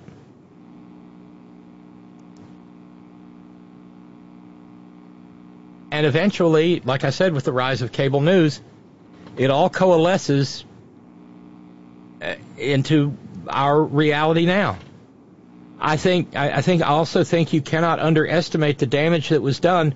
There had always been there had always been uh, radio talkers who were deliberately uh, extreme bomb throwers, as it were. But when Limbaugh came along, and offered his program for free to any station that would run it. And as long as they would run his network ads and then they had their own availabilities, it flourished like poisonous mushrooms after a warm spring rain. And because and, be, and because for the most part, uh, the left, liberals, whatever, were not even uh, were not even competing in that medium. That they basically ceded the battlefield to the to to the right wing because ah, you know nobody's going to listen to that. Then people like unto Hamlet's father in the play got poison poured into their ears as they sat there in their traffic jams in their cars listening to this bilge and letting their uh, white uh, paranoia fester and boil. And here we are. Any of that makes sense? It, it does. It does. It's, it's a great history lesson too, because some of the stuff that I, some of that stuff I was unfamiliar with. Um, the, I guess my question is, I mean, I recognize that First Amendment isn't going to allow us to shut down any news networks. You know, that's that's I don't I don't think Donald Trump is cogent at all on that. Um, the but there has to be studying studying law currently, and th- there has to be a balance between the right to free speech and the right of the people not to be propagandized. And I'm wondering how we how we strike that balance. Is there I guess I'm just struggling to, to find a to find a way to protect people from well this is this is the this is the old market. I don't know if you've gotten there yet uh, but in in uh, in the history of the First Amendment, there's a very famous series of course of correspondence between uh, uh Justice uh, oh um, come on coke addict you know who I'm talking about Oliver Wendell Holmes Jr. There. Oh oh oh and a U.S. District Court judge named Learned Hand. And they exchanged this correspondence uh, on what free speech under the First Amendment actually means. And it was it was Judge Hand who said the remedy. I think it's been a while. The remedy to bad speech is not to suppress the bad speech the remedy to bad speech is more speech. And maybe in an era when radio was all newfangled and stuff, and it was very difficult to broadcast anything, and big cities still had two or three or four newspapers, an assertion like that, David, makes sense. It does not make sense now. Um, I, I, just googled. I just googled. It was Brandeis, according to my quick. Oh, that was Brandeis. Okay. Yes. Yes. Um. um so. I, I, but I mean, ultimately, ultimately, it's ultimately it's consumer choice. You know, you have the right to turn off a channel or not listen or not watch. I mean, that's a choice I make basically every day with any right wing news. I mean, I'll use clips, I'll find them, but I'm not going to sit around and watch it because I don't want my brains to leak out my ears. Yeah. but it's. Uh, I mean, other countries have laws against hate speech, for instance, or overt propaganda. But we make you know, we, we, we say that we must be free speech absolutists because we fear the slippery slope and the camel's nose under the tent and and and you, once you once you suppress one thing, it'll be easier for your political enemy to demand that the other that something else that's dear to you be suppressed. But in the end, this is all, it's all just commercialism. Again, Fox News, if there had been better money in being liberal, Fox would have been liberal. Yeah, I, I, take, I take that point, yeah. Uh, how, yeah, how, how many years ago was it that, uh, was it Bruce Springsteen who wrote, uh, what, 67 channels and nothing on? there's a TV channel for everything, and on every on, and on every one of those channels, the the purpose is to deliver the viewer into the tender mercies of whoever's paying for the ads. If we're lucky, once in a while the ads are enjoyable, but it really it really doesn't matter that much.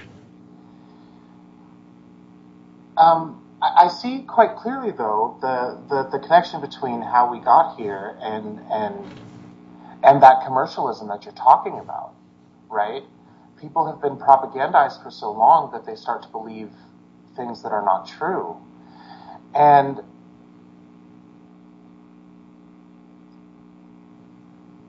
and. It, well, and don't uh, don't ever underestimate the realities of information warfare.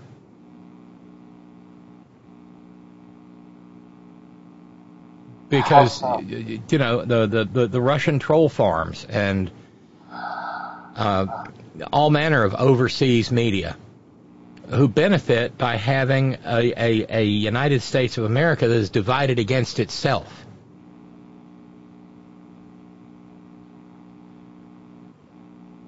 I mean, remember back in 2016, one of the uh, leading, or maybe 2020, maybe one of the leading uh, Black Lives Matters Facebook accounts, I believe it was,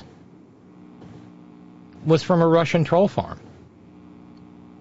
They work both sides of the street because they don't want to see one side or the other dominate. They want to see a nation divided against itself in a state of perpetual turmoil. I mean, that's why the COVID pandemic was as bad as it was. You had a you, you, you had a country in turmoil that could not come together like we did, say, with the polio vaccine. Anti vaxxers were not a thing when people were being saved from polio. Americans lined up to go and get their polio vaccine. But not now. We can't do that now, David. And, and I'm, I'm, I'm, I'm just struggling. I'm just struggling to. I'm just struggling to comprehend how how we can prevent this from getting worse. And I and I and I understand the free speech argument. Um, but at the same time, I feel for the people who have lost their sense of what's true by just submitting themselves to this wholesale to this propaganda, and there has to be a way to protect people from that. I mean, isn't that part of the duty of the government? Supposedly, it's the duty. It's the duty of media. You know, as I've said before, uh, the media, the ju- journalism, is the only actual profession that's mentioned in the Constitution. It's supposed to be self-regulating, but it was a it was a it was a hot mess even in the times of the framers. With attempts to suppress uh, journalists and the like. You know, the the the and this kind of goes back to that Lawrence O'Donnell clip. He said, you know, Republicans can cut taxes because there are Republicans in Congress who know how to do that there are people in the Congress who know how to do legislation, and some of them might, because they're still willing to do the bidding of Orange Genius, might craft a legislation, uh, craft legislation that would confer jurisdiction upon the FCC for cable networks. I mean, look at look at look at the mischief that the Telecommunications Act of 1996 made. That could happen. It just takes the political will to do so. Yeah. Yeah. But that's not something you, I, or anyone else wants. I mean, one of the nice things about being on the internet, even though it's a, it, it, it's it, even though we have a small community here, I mean, it can it can have potential uh, tremendous reach. Yeah, look at the number of people who tune into Pink Shrek every day and the FCC can't say a blessed thing about my content here. or anyone else's for that matter. I remember back in the early part of this century, there was a kind of a fetish for bring back the fairness doctrine. And that, you know, that that's the one that required broadcasters to air opposing opinions to the opinions that they themselves presented in editorials. Uh, there was a there was a relatively hilarious episode of All in the Family in which Archie Bunker delivered a, uh, a an opposing opinion guest editorial on a TV station. And I said at the time, I don't want the fairness doctrine back. Can you imagine if I had to share time with some filthy fucking maggot? Oh yeah, yeah. Wow. Because because they disagreed with my opinion? Oh no. Now I think if you I think if we did anything, we should make it easier or, or, or you know break up the conglomerates of broadcast corporations that own practically every radio license in this country and TV. So, if I'm hearing you correctly, then the solution may not be may not lie in communication regulation per se, but more of enforcing the antitrust laws already on the books and um,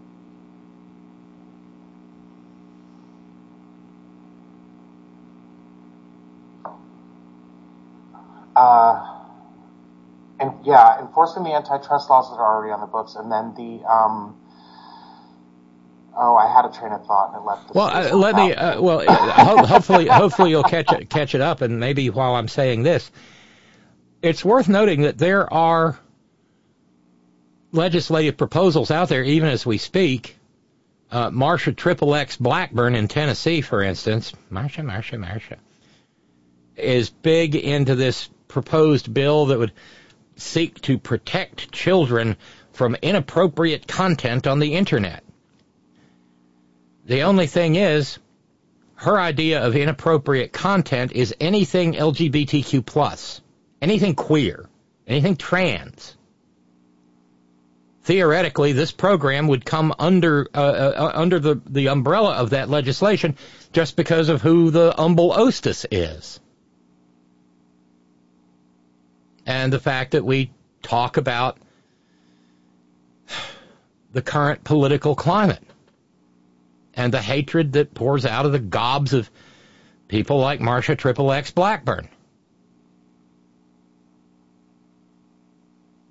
It's frightening. Uh, that's where the book bans are coming from right now. You know, from from the Moms for Lesberty. Uh-huh. Sorry, I still love that story. Uh, kind of proud of Moms for Lesberty. That was kind of right off the cuff there. I'm giving myself a cowbell, damn it. But, you know, that's why they don't want anybody to read Queer, the book called Queer, or anything that has any kind of LGBTQ comment, even if it's a book that says, oh, and Fred's best friend Bill was gay. Is gay. No, that's banned. That's verboten. And these are all fundamentally fascist in their approach, in their sensibilities. Probably a bad term to use that, but and the and, and the and the other and the other side of that coin is let a thousand flowers bloom. I um yeah I, I what you're saying to me is is very convincing. Um, uh, my train of thought returned. Oh, good. um, the uh, the antitrust laws and then public education, right? The solution may be in public education. Of course, teaching civics. people how to, yeah, civics, and teaching people how to discern um, opinion from fact. Um, so I, I the slippery so, slope argument is very, very convincing, and I am so yeah, maybe maybe communications regulation isn't the correct way to go. But I, I uh, if, if we're on the same page about uh, the antitrust regulation, I'm, I'm or, I'm sorry, the antitrust enforcement. I really do think that, that would be helpful, um, and also public education. Just showing children how to, de- to demonstrate, uh, showing children how to um, discern fact from from fiction and fact from opinion. I think would be incredibly helpful too. Absolutely. And by the way, Randy Radar points out people are lazy media consumers. They will gravitate to the most quality that is easily obtainable, which turns out to be crap. It takes actual work to find my program, for instance. Uh, our program, this program, our community. Uh, yeah, and and let's remember that. Uh, just an example here. Uh, professional football was formed as an and and I think professional baseball too were formed as outlets for the masses enthusiasms. Because if they were following the standings in baseball, they weren't worrying about mistreatment in the workplace or out there agitating for unions. You know, I think the Chicago Bears started life as the Decatur Staleys. Uh, and and and it, it gave people something to do, something to root for. And I and it, it's it's all about diverting attention.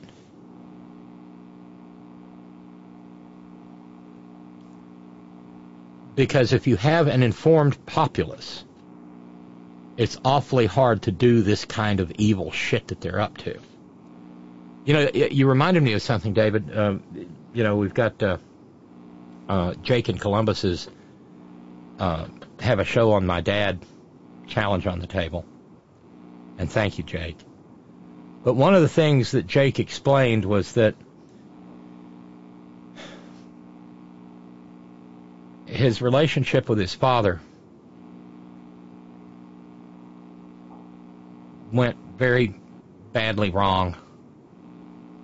In part because Jake's dad became a an uncritical consumer of Fox News comment uh, content.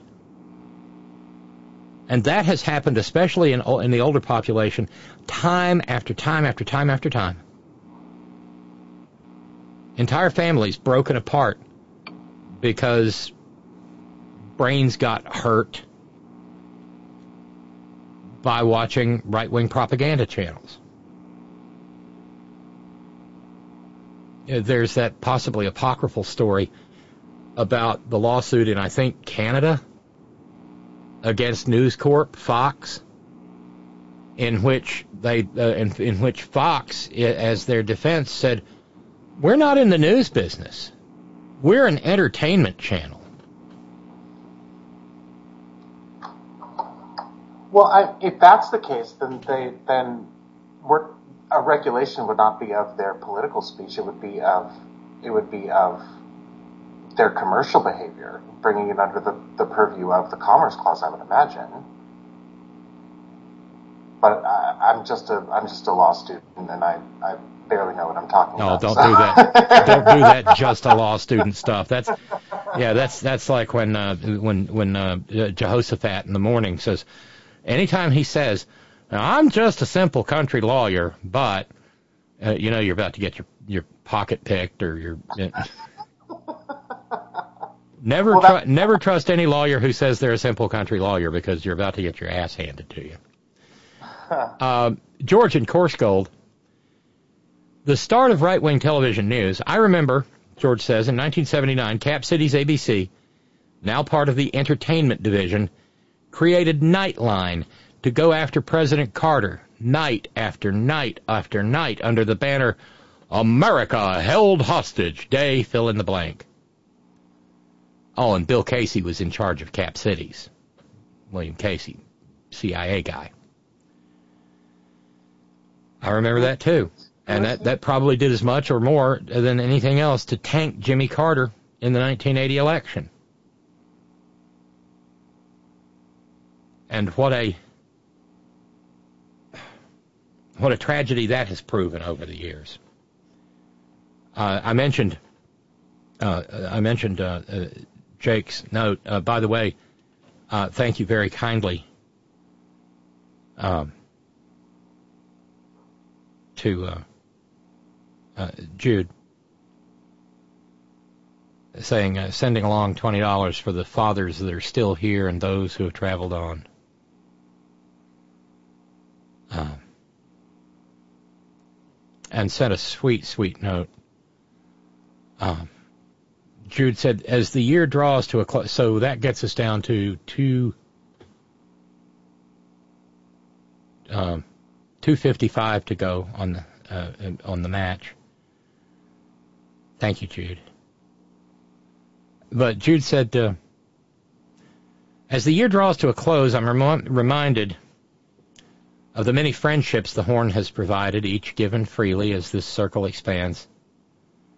As I wrote yesterday of the importance of personal service, we find ourselves at times consumed in the dysfunction, unrelent- unrelenting lies, and man's inhumanity that seeks to rip apart the solid ground one stands on. Let it be known that when those moments arise where nothing seems to make sense, we of this community discover solace in trusted friends some of us having the blessing of engaging outside the nightly forum of the on-air horns interchange. What a gift. My own personal friendships that have been cultivated since 2007 with your dedication to opening the mic to all, so to speak, has been and is a lifeline for this woman. Juanita, Annette, Kevin from Colorado Springs, Steve and Karen, Darlene, Chris from Portland, Billable, Rick, Asa. Some have embraced me at times in person while also on the phone and through emails. It's afforded my life with deep, uh, with care, a deep, abiding understanding, and expands my awareness of those willing to be a part of life's journey. And also, Robyn, never to exclude our regular callers who have their own perspective and sensitivity. I'm especially grateful for you, Robyn. Not only the expertise of your knowledge, but how you have opened a wide door for all of us to be given an opportunity to meet like-minded fellow travelers on this arduous journey. And for those out there who only listen, please know that the energy of receiving, even from a distance as it appears, is also of a support that sustains this group of people, varied as we are. Simply put, I am grateful for the spirit of generosity you house. That is so, so kind, so dear, and so sweet.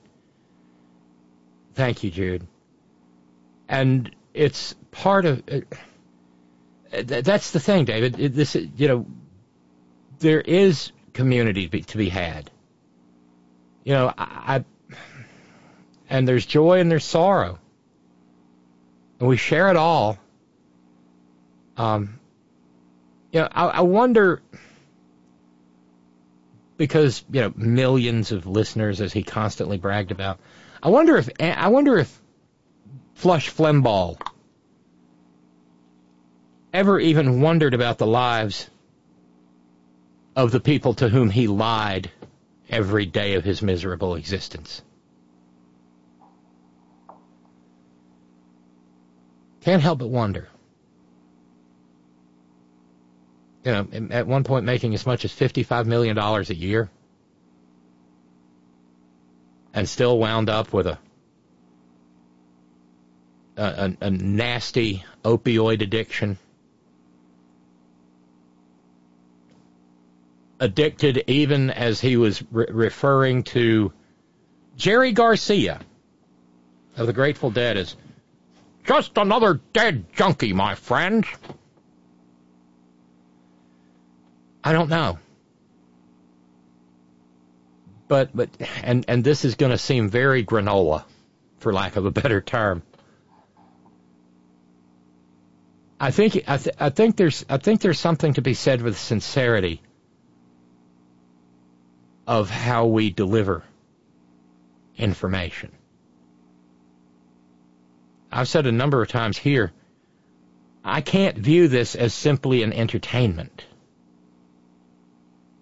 Because most of the issues that we talk about here touch people's lives, as Jude alludes to, touch people's lives deeply, profoundly.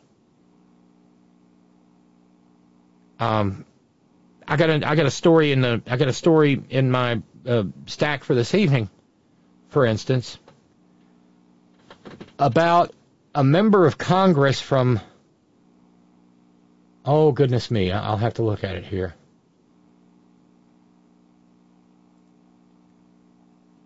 Uh, of, of Michigan. A member of Congress, Tim Walberg, was found to have visited Uganda. Uh,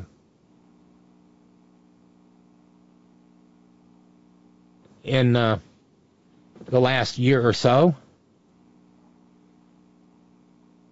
Uh, Tim Walberg is co-chair of the U.S. National Prayer Breakfast. And he went to Uganda to praise Uganda for its kill the gays law.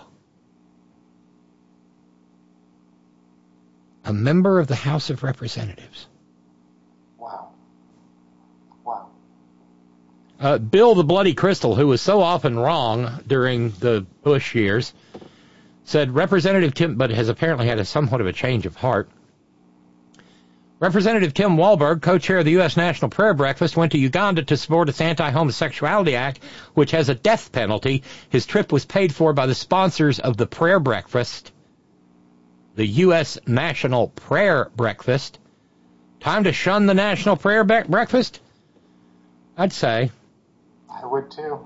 uh, Walberg, delivering a speech at the Uganda National Prayer Breakfast, said, though the rest of the world is pushing back on you, though there are other major countries that are trying to get you into you and ultimately change you, stand firm. Stand firm. And then Ugandan President Yoweri Museveni said, Representative Walberg thinks like us. And then in May of 2023, he signed the Anti Homosexuality Act that makes being gay a crime and aggravated homosexuality. Somebody needs to tell Lindsey Graham. Seemed pretty aggravated there on the Fox set. Aggravated homosexuality carries the death penalty.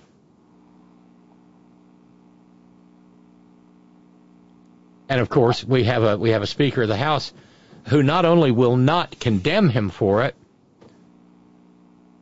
will probably praise him.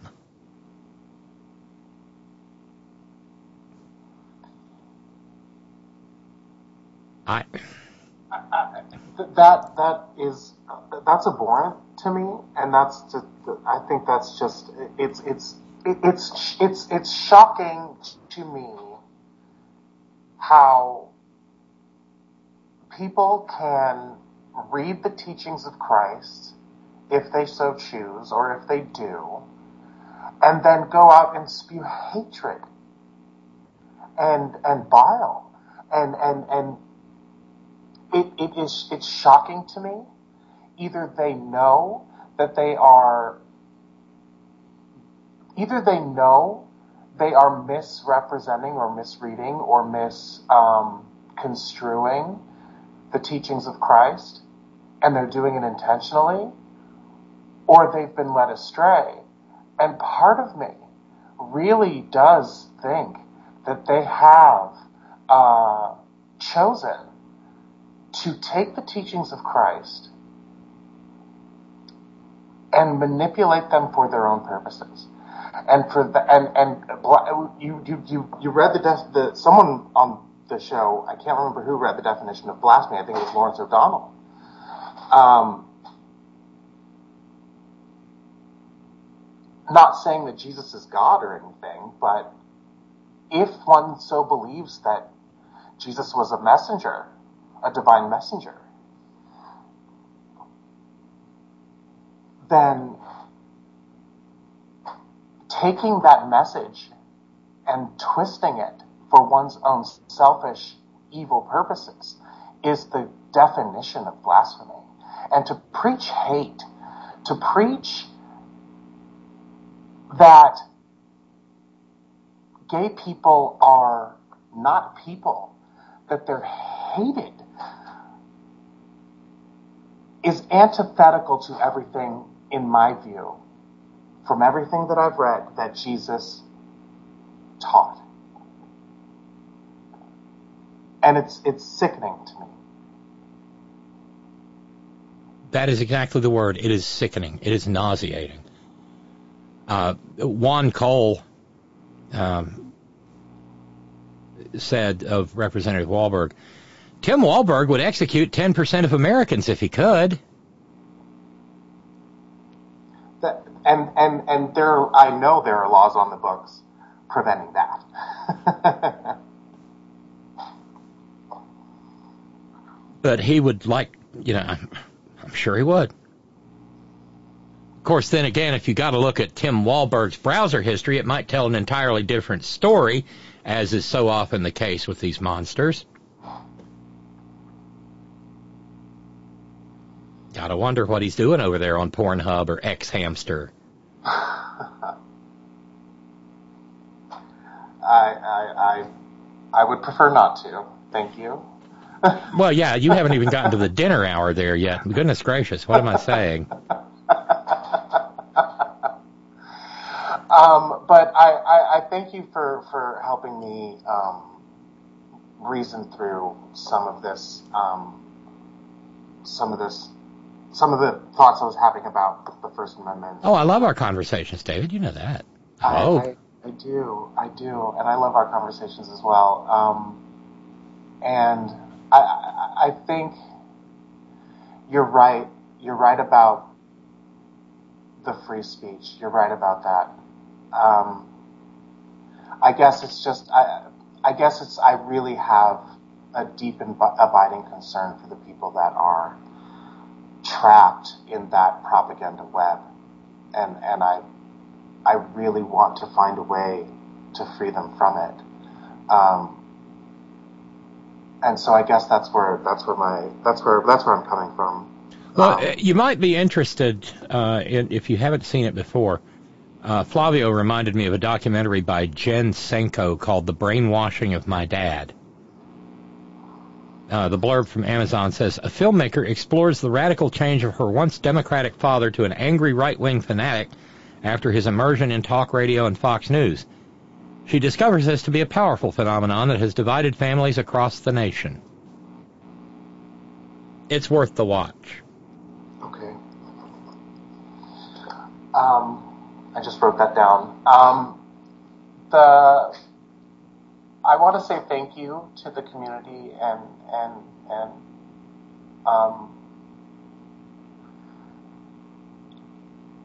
for allowing me to for allowing me in. oh gosh. And, um, and I really do enjoy this um, this particular program, and I think it really is helpful in in shaping,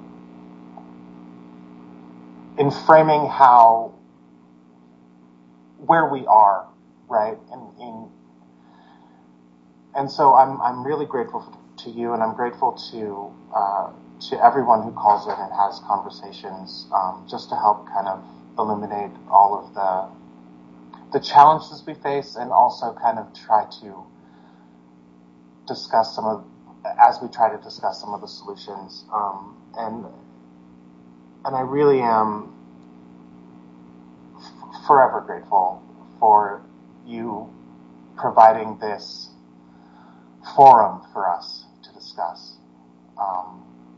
And I, with that, I think I'll let you go. okay, David. Thank you. That's so very kind. Um, and uh, sending love and happy New Year to everyone. Um, and uh, we'll talk soon, okay? Okay, good luck in the coming semester. All right, thank you. Bye. Bye, Roxanne. David calling from Oregon. He's going to make a great lawyer. He really will. And and uh, just to put a little bit of a um,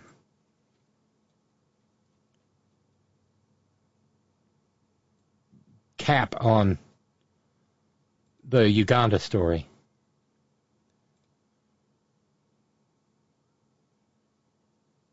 Uh, people in Uganda have been sexually abused, raped, tortured, beaten, evicted from their homes.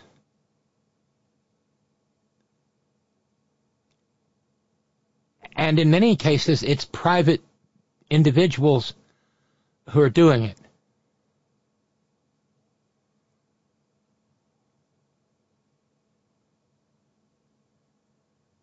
After the enactment of the law there, people were called into their uh, in, into the offices of their bosses to be fired under suspe- suspicion of homosexuality. And, you know, for all the horrors that Uganda endured at the hands of Idi Amin, more horrors now because Uganda is practically a Christian theocracy. There's a reason Uganda has a Uganda National Prayer Breakfast. Because the prayer breakfast and the hateful legislation was sponsored, paid for by evangelical American fundamentalist Christian tax exempt organizations.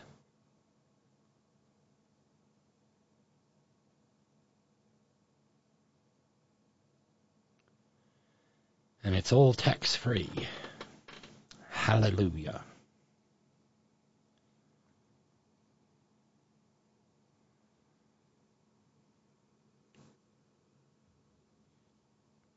Uh, thank you, Jeremy. Uh, Hutch. Thank you, Hutch.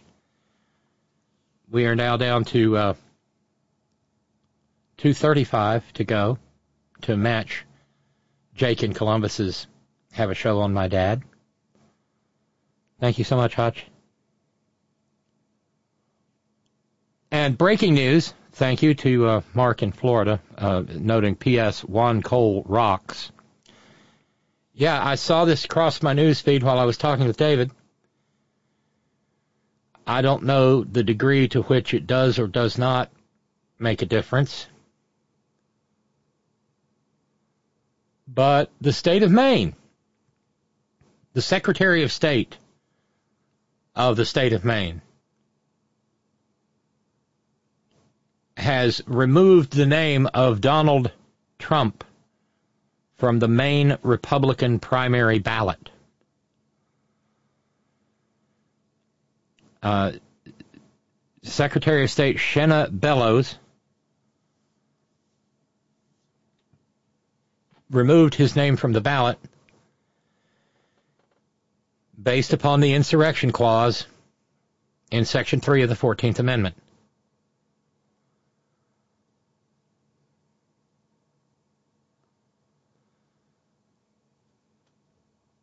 It will naturally be appealed to the Supreme Court. Maine shares its primary date with Colorado. They both hold their primaries on Super Tuesday, which this this coming year will be March the 5th. And so this is going to be, I, I presume, consolidated in the Supreme Court.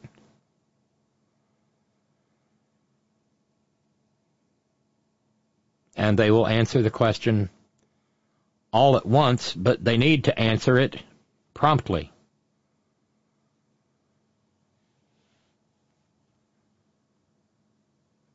Uh, the maggot lawyers, of course, the pettifoggers. She needs to remove herself because she criticized January the 6th and said Trump started an ins- said it was an insurrection. And she supported the, the, the, the impeachment of poor innocent Donald Trump Oh, for January the 6th.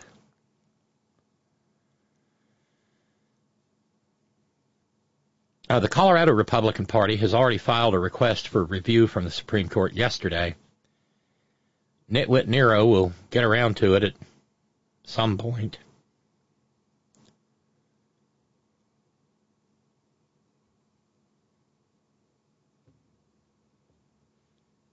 And so we wait and see. Uh, note coming uh, coming in from Reverbo, based on my conversation with David. Voila! The solution is to become intelligent. How many times do you need to hear this? Their enemy is intelligent people.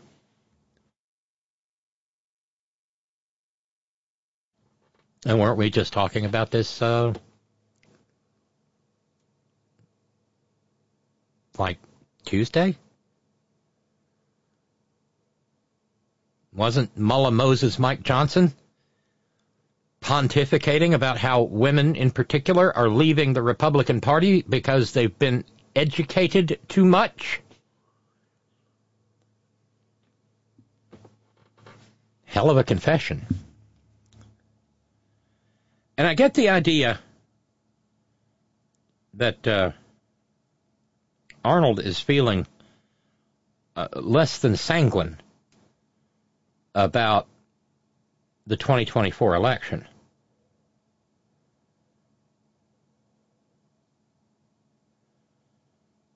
Um,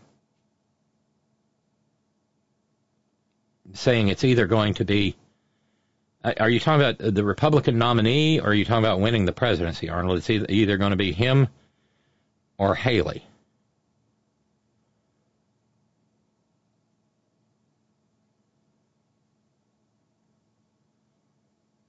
I think Joe Biden has a much better campaign team than we suspect.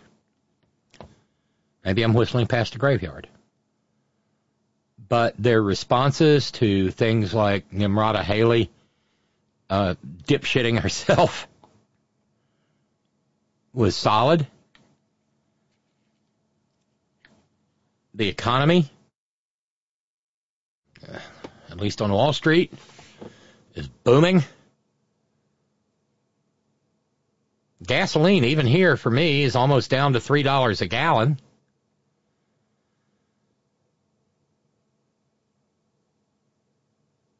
And in another year's time, when people feel that, begin to feel that in their paychecks, it may make a big difference. Also, it would be nice if so-called mainstream news outlets would stop with the, why is Biden so old? News stories. Oh, God.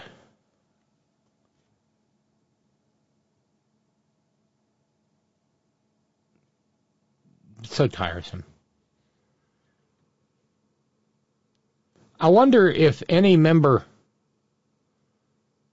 of the uh, House, even on uh, well, the, on the Democrat side, the, the maggots won't, will condemn Tim Walberg.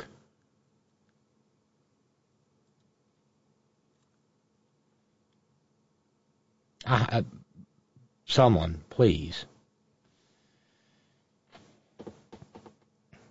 Be nice if there were several someones.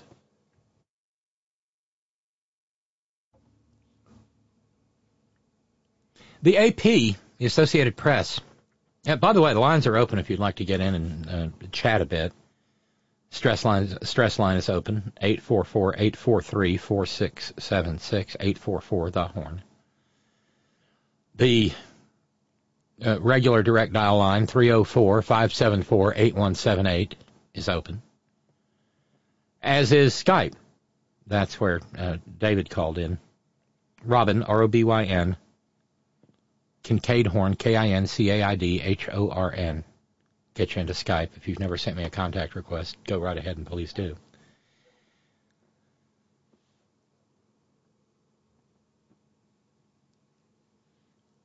Like I said, the AP Associated Press had a story by Christina Cassidy, headline Election officials see a range of threats in 2024 from hostile countries to conspiracy theorists. Oh, great.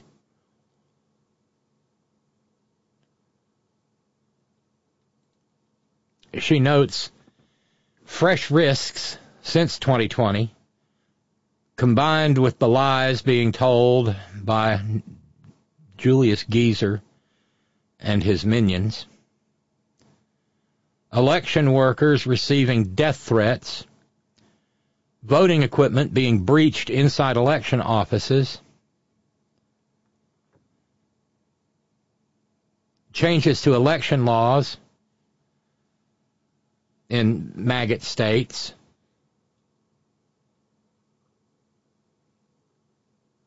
And so a lot of election workers have just quit. And that means that there's a knowledge deficit in some areas, local areas.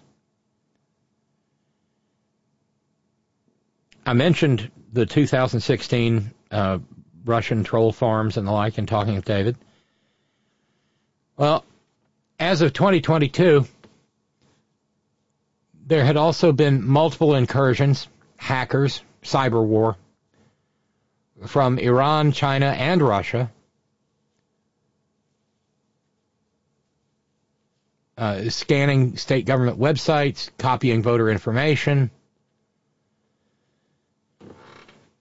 It's frightening.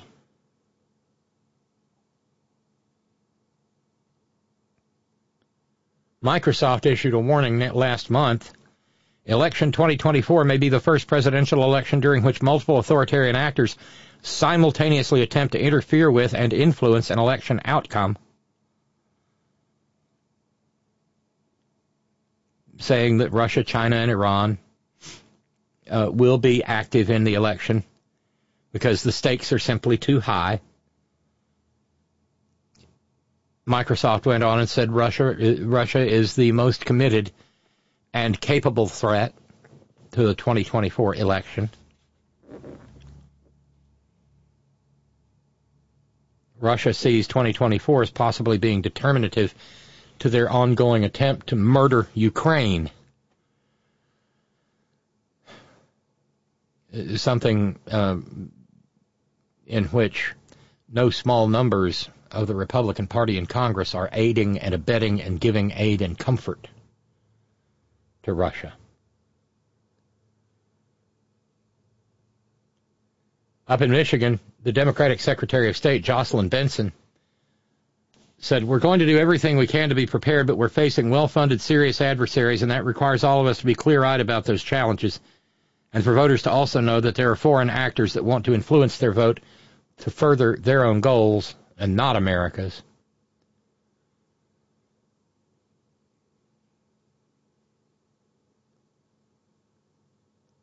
Uh, this AP article is a pretty deep dive.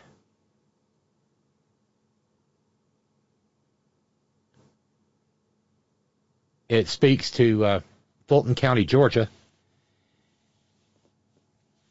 which, along with other election offices in November, received envelopes of a powdery substance. In some instances, that powdery substance was identified to be fentanyl.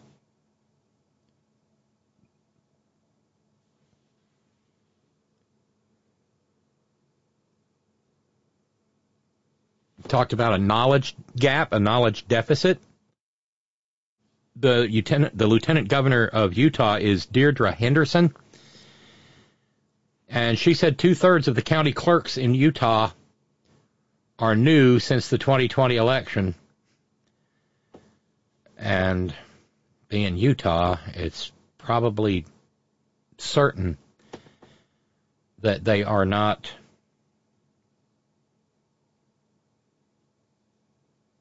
um, kindly disposed.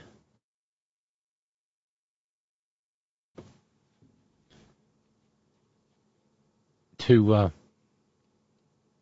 democracy or anything resembling it.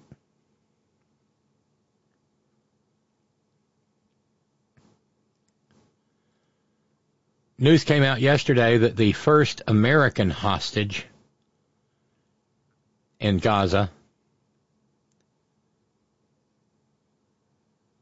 uh, well, wasn't a hostage at all, actually.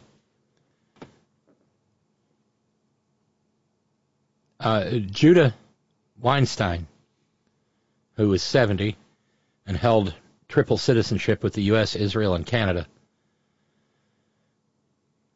uh, was uh, killed at Kibbutz Nir Oz.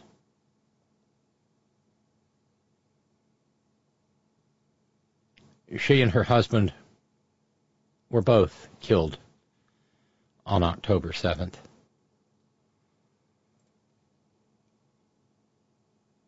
President Biden issued a statement saying, I will never forget what their daughter and the family members of other Americans held hostage in Gaza have shared with me.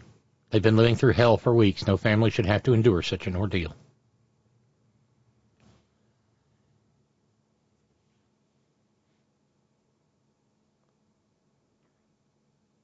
Uh, the couple were out taking a morning walk when they were shot.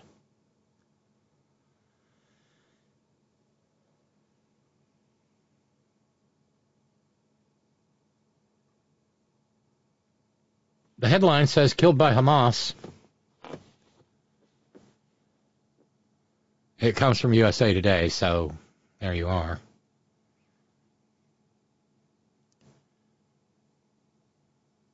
But at this point in time, it's more convoluted than that, isn't it? Killed by Hamas, yes. Who was empowered by Bibi Netanyahu and the Israeli fascists who enable him.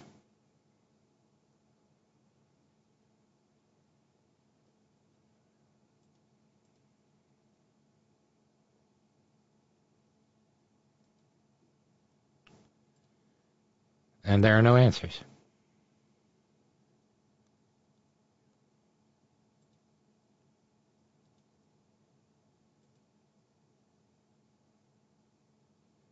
And then this. Oh, mm, stupid people. Uh, we know because we've had lots of clips with him. I've met him once. Bishop William Barber. Great man, moral leader,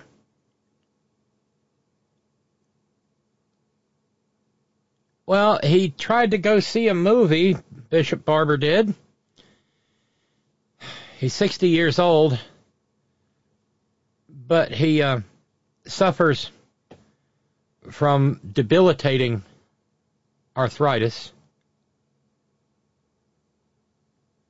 When he walks, he does so with two canes. And everywhere he goes, his assistant brings a chair that he can get into and sit into in with some degree of comfort.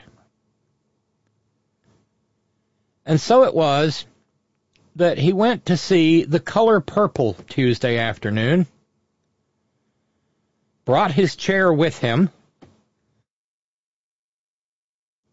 and sat in the disabled section of the AMC movie theater in Greenville, North Carolina. And that's when someone who worked there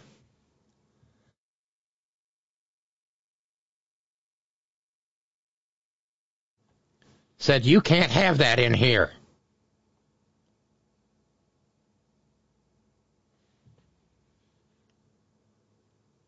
The chair itself is kind of like a stool but it has a backrest. There are no arms to it. And it helps him deal with his uh, ankylosing spondylitis, which causes horrible pain in the joints and the ligaments of the spine. Uh, Bishop Barber said, I've used this chair everywhere. Broadway, the White House, and I've never had a problem.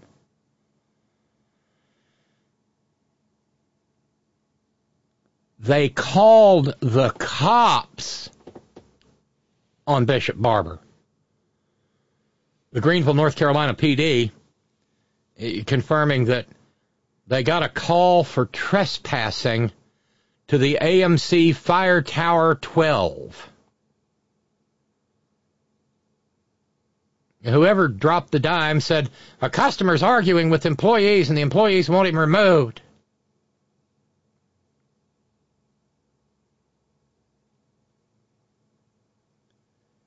Well, this is one of those days when the PR department at AMC earns their earns their pay.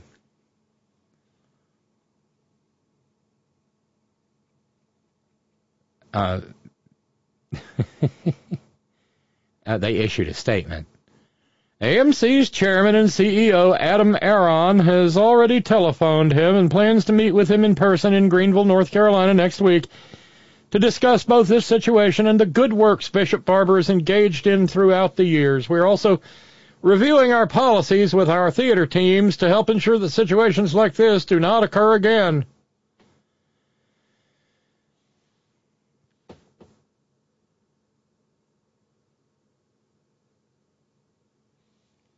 It only gets worse.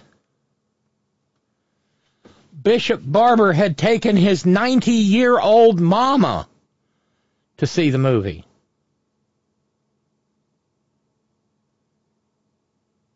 He said, I had to leave the theater without my mom. She was left behind with an assistant because I didn't want to get arrested.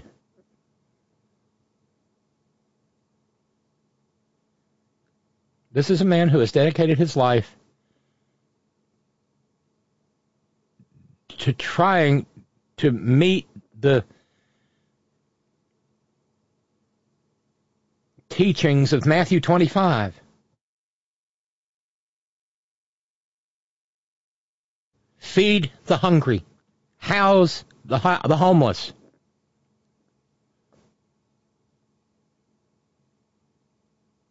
Visit the sick.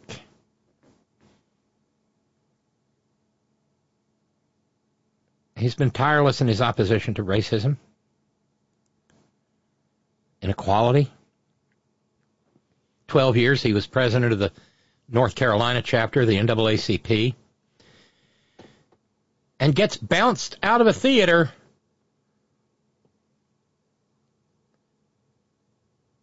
for trying to sit in a chair that allows him to sit. Oh, AMC is going to be writing a big check. One of, one of those great big money checks.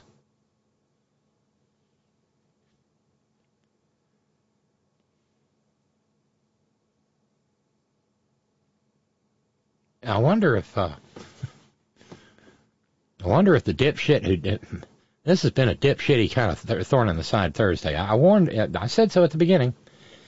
Wonder if that person still has a job.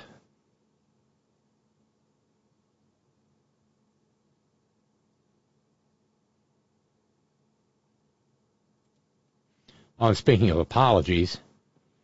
Oh, wait a minute. There's Will in Chicago not in Chicago. Hi, Will. Hi, Robyn. How are you?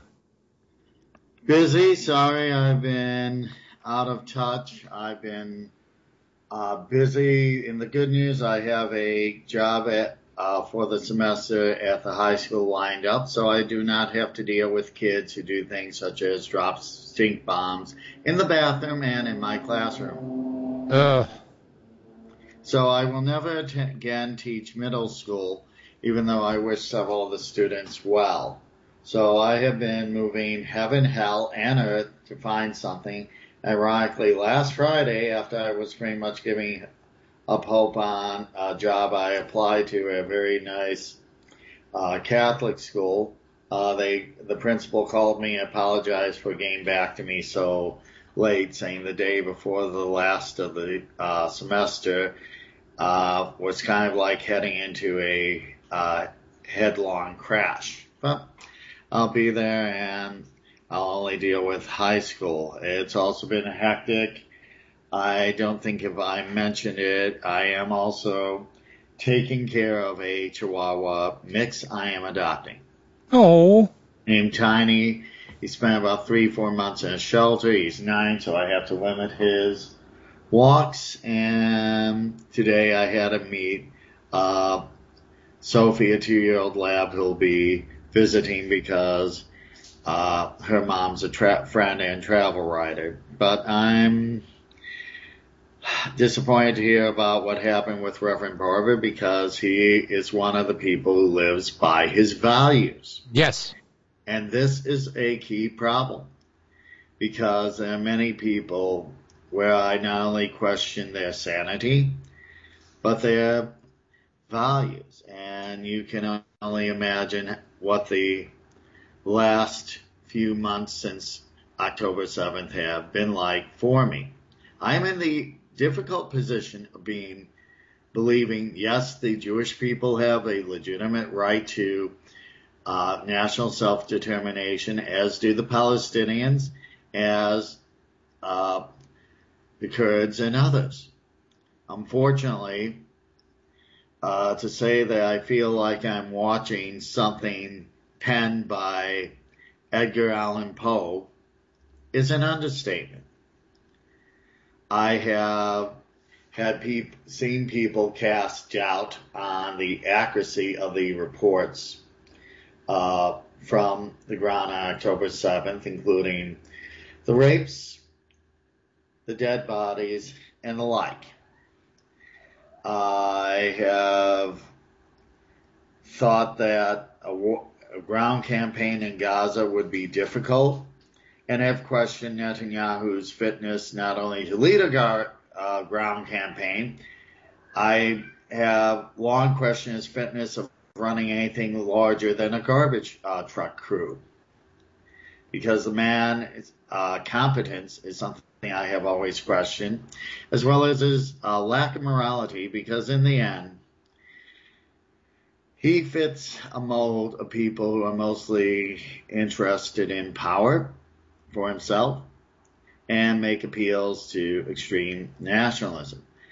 And I kind of find myself uh, sympathizing with a statement Bernie Sanders made about not sure how you can have a ceasefire when you have a group like Hamas. Unfortunately, uh, any other, what I have long said that perhaps the only good thing I can say about Netanyahu, other than the fact that he knows how to build coalitions and knows how to feather his own nest and has more lives uh, than a cat, is that he actually made me miss someone I considered arrogant, ham-fisted, and a poor, generally making poor judgments. Why do I think Ariel Sharon uh, may uh, would have been preferable to this moron. Meanwhile, here I have walked through parks and seen posters of of hostages defaced with the lies uh, words "shame on you" lies. I have seen. Uh, been very careful going to my synagogue where we always have security because this is America. And um, I also feel bad for the students, uh, both uh, Arab and Palestinian and Israeli, who are getting harassed.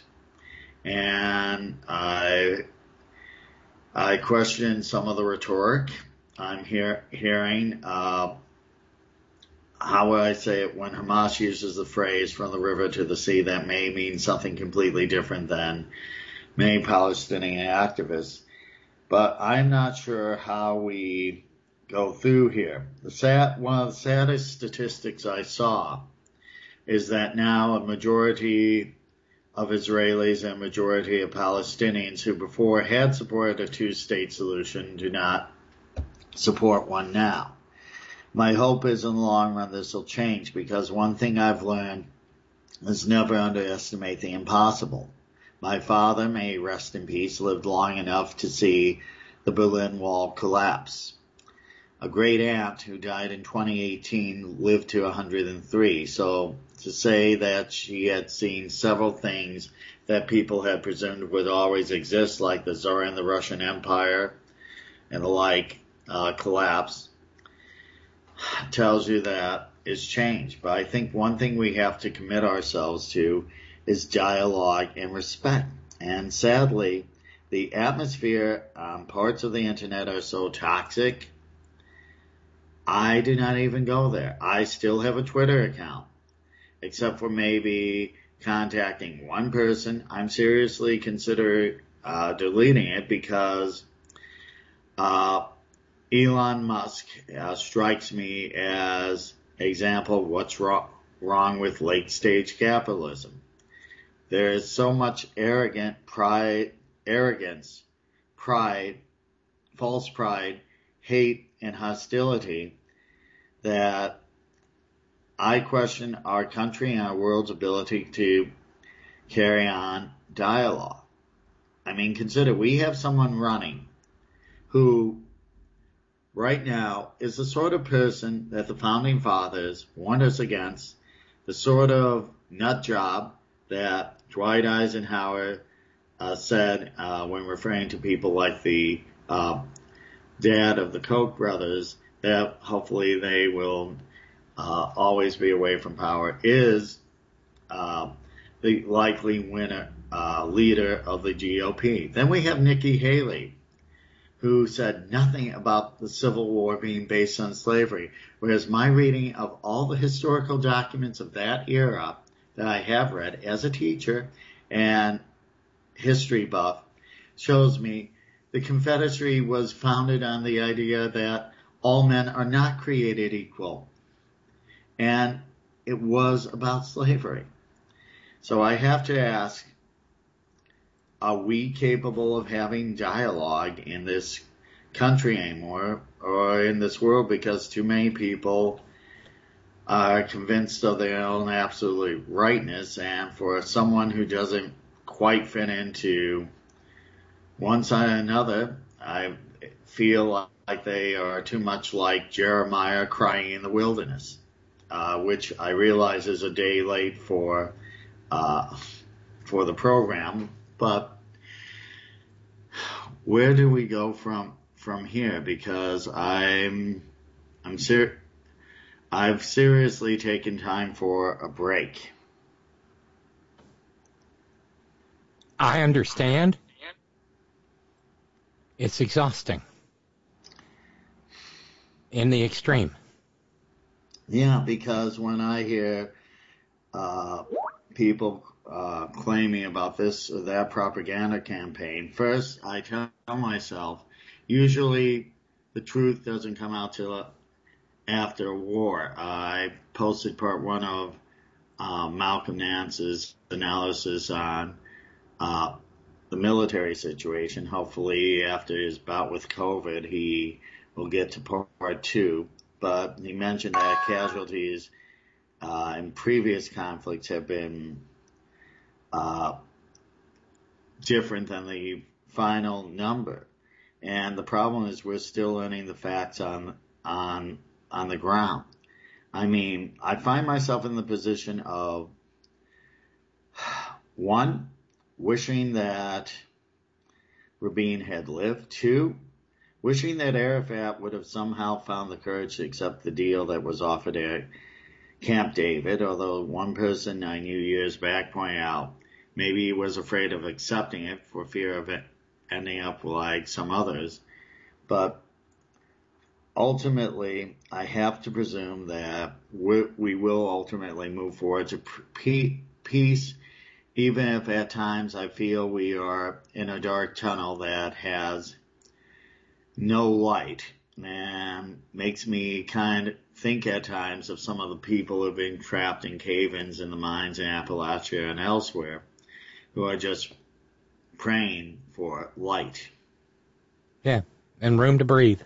And room to breathe. The thing I've I've been trying to educate myself too, and uh, what I found out recently uh, is is uh, it certainly doesn't make things any better. Will no, uh, it, it, it's frightening because Bibi Netanyahu is the, and I know this is going to sound nuts, is the least right wing of his practically his entire cabinet.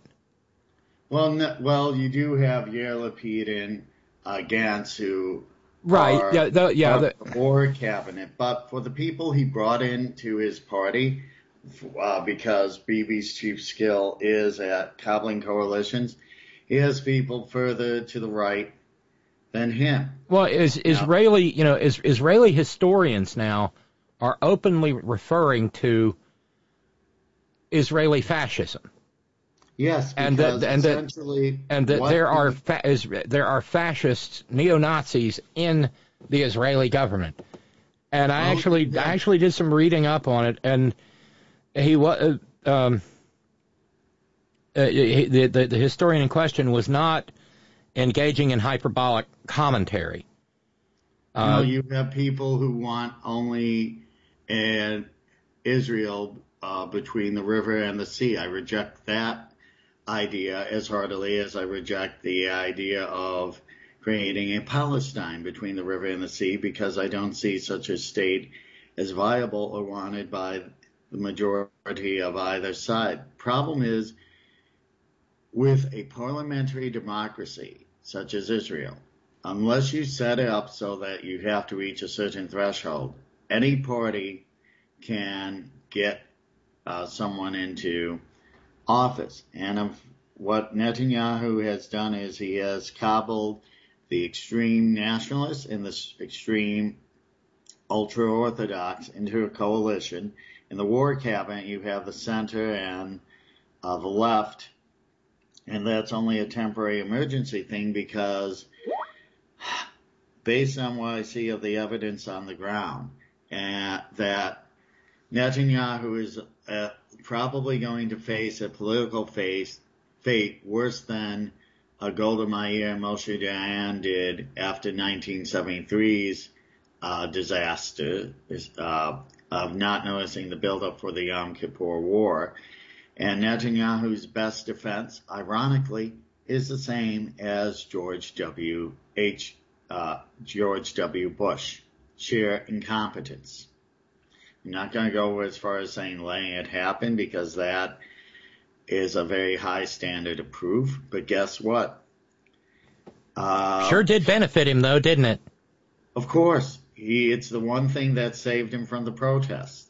If October 7th hadn't happened, let's presume uh, that in some alternate reality, you would still have tens of thousands of moderate and liberal Israelis and those committed to uh, their basic law, uh, since they really don't have a formal, fully drafted constitution because so many things were cobbled together quickly, uh, protesting his attempts to change the court.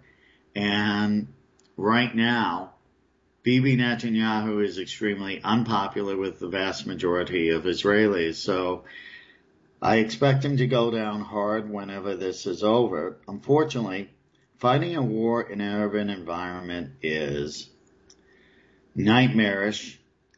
I'm not sure that it could actually be done uh, in such a tight place, but unfortunately, we have extreme fanatics in parts of the Israeli public.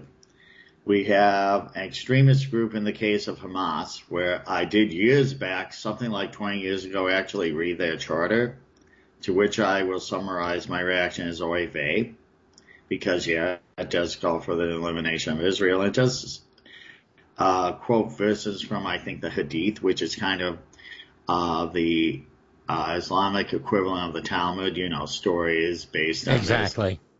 Uh, where it talks about trees and rocks talking uh, on Judgment Day, say, Lo, behold, there, oh Muslim, there's a Jew hiding behind me. No, yes, it's in the actual freaking document. In which case, you can no more reason with them than the most extremist elements of Netanyahu's coalition. But I have to have faith that peace will ultimately prevail. And uh, I now hear people uh, in certain parts of the right questioning the legitimacy of Palestinian aspirations. I have people on the left questioning the legitimacy of the Jews to have a homeland, like any other people. Why do the Jews pursue a homeland? Simple. Liberty, fraternity, equality, baloney. Uh, see the Dreyfus affair. Accuse Theodore Herzl in Austria concluding that if the Jews could not get a fair shake in France, uh, fountainhead of the revolution, where could they? Hence, you had people uh, settle in Israel, and you also had massive immigration before 1948, uh, where perhaps 10% of the uh, population of Jews in Yemen moved. Um, and there, one thing that's not mentioned often is how many of the Arab countries lost their Jewish populations. I have a friend in Chicago named Debbie who uh, was active in the old Air America place boards. That tells you how long I've been listening to progressive talk show hosts whose dad's family was in Egypt for 200 years, out the door. Uh, so I have to presume that we can move forward, but the next, until this is over, it's going to be hell. And honestly, I question my safety in public. I mean, uh, we haven't had any incidents at my temple, but on Yom Kippur, um, my rabbi, she, yes, we, I have a female rabbi, uh, actually two of them, uh, mentioned that our other congregations nearby that got swatting calls. Similarly, I know mosques have been threatened and people are angry. And I'd yeah. like to say, do you see? I mean, Will, you're you know you're you're very you're you're you're you're very thoughtful in your analysis.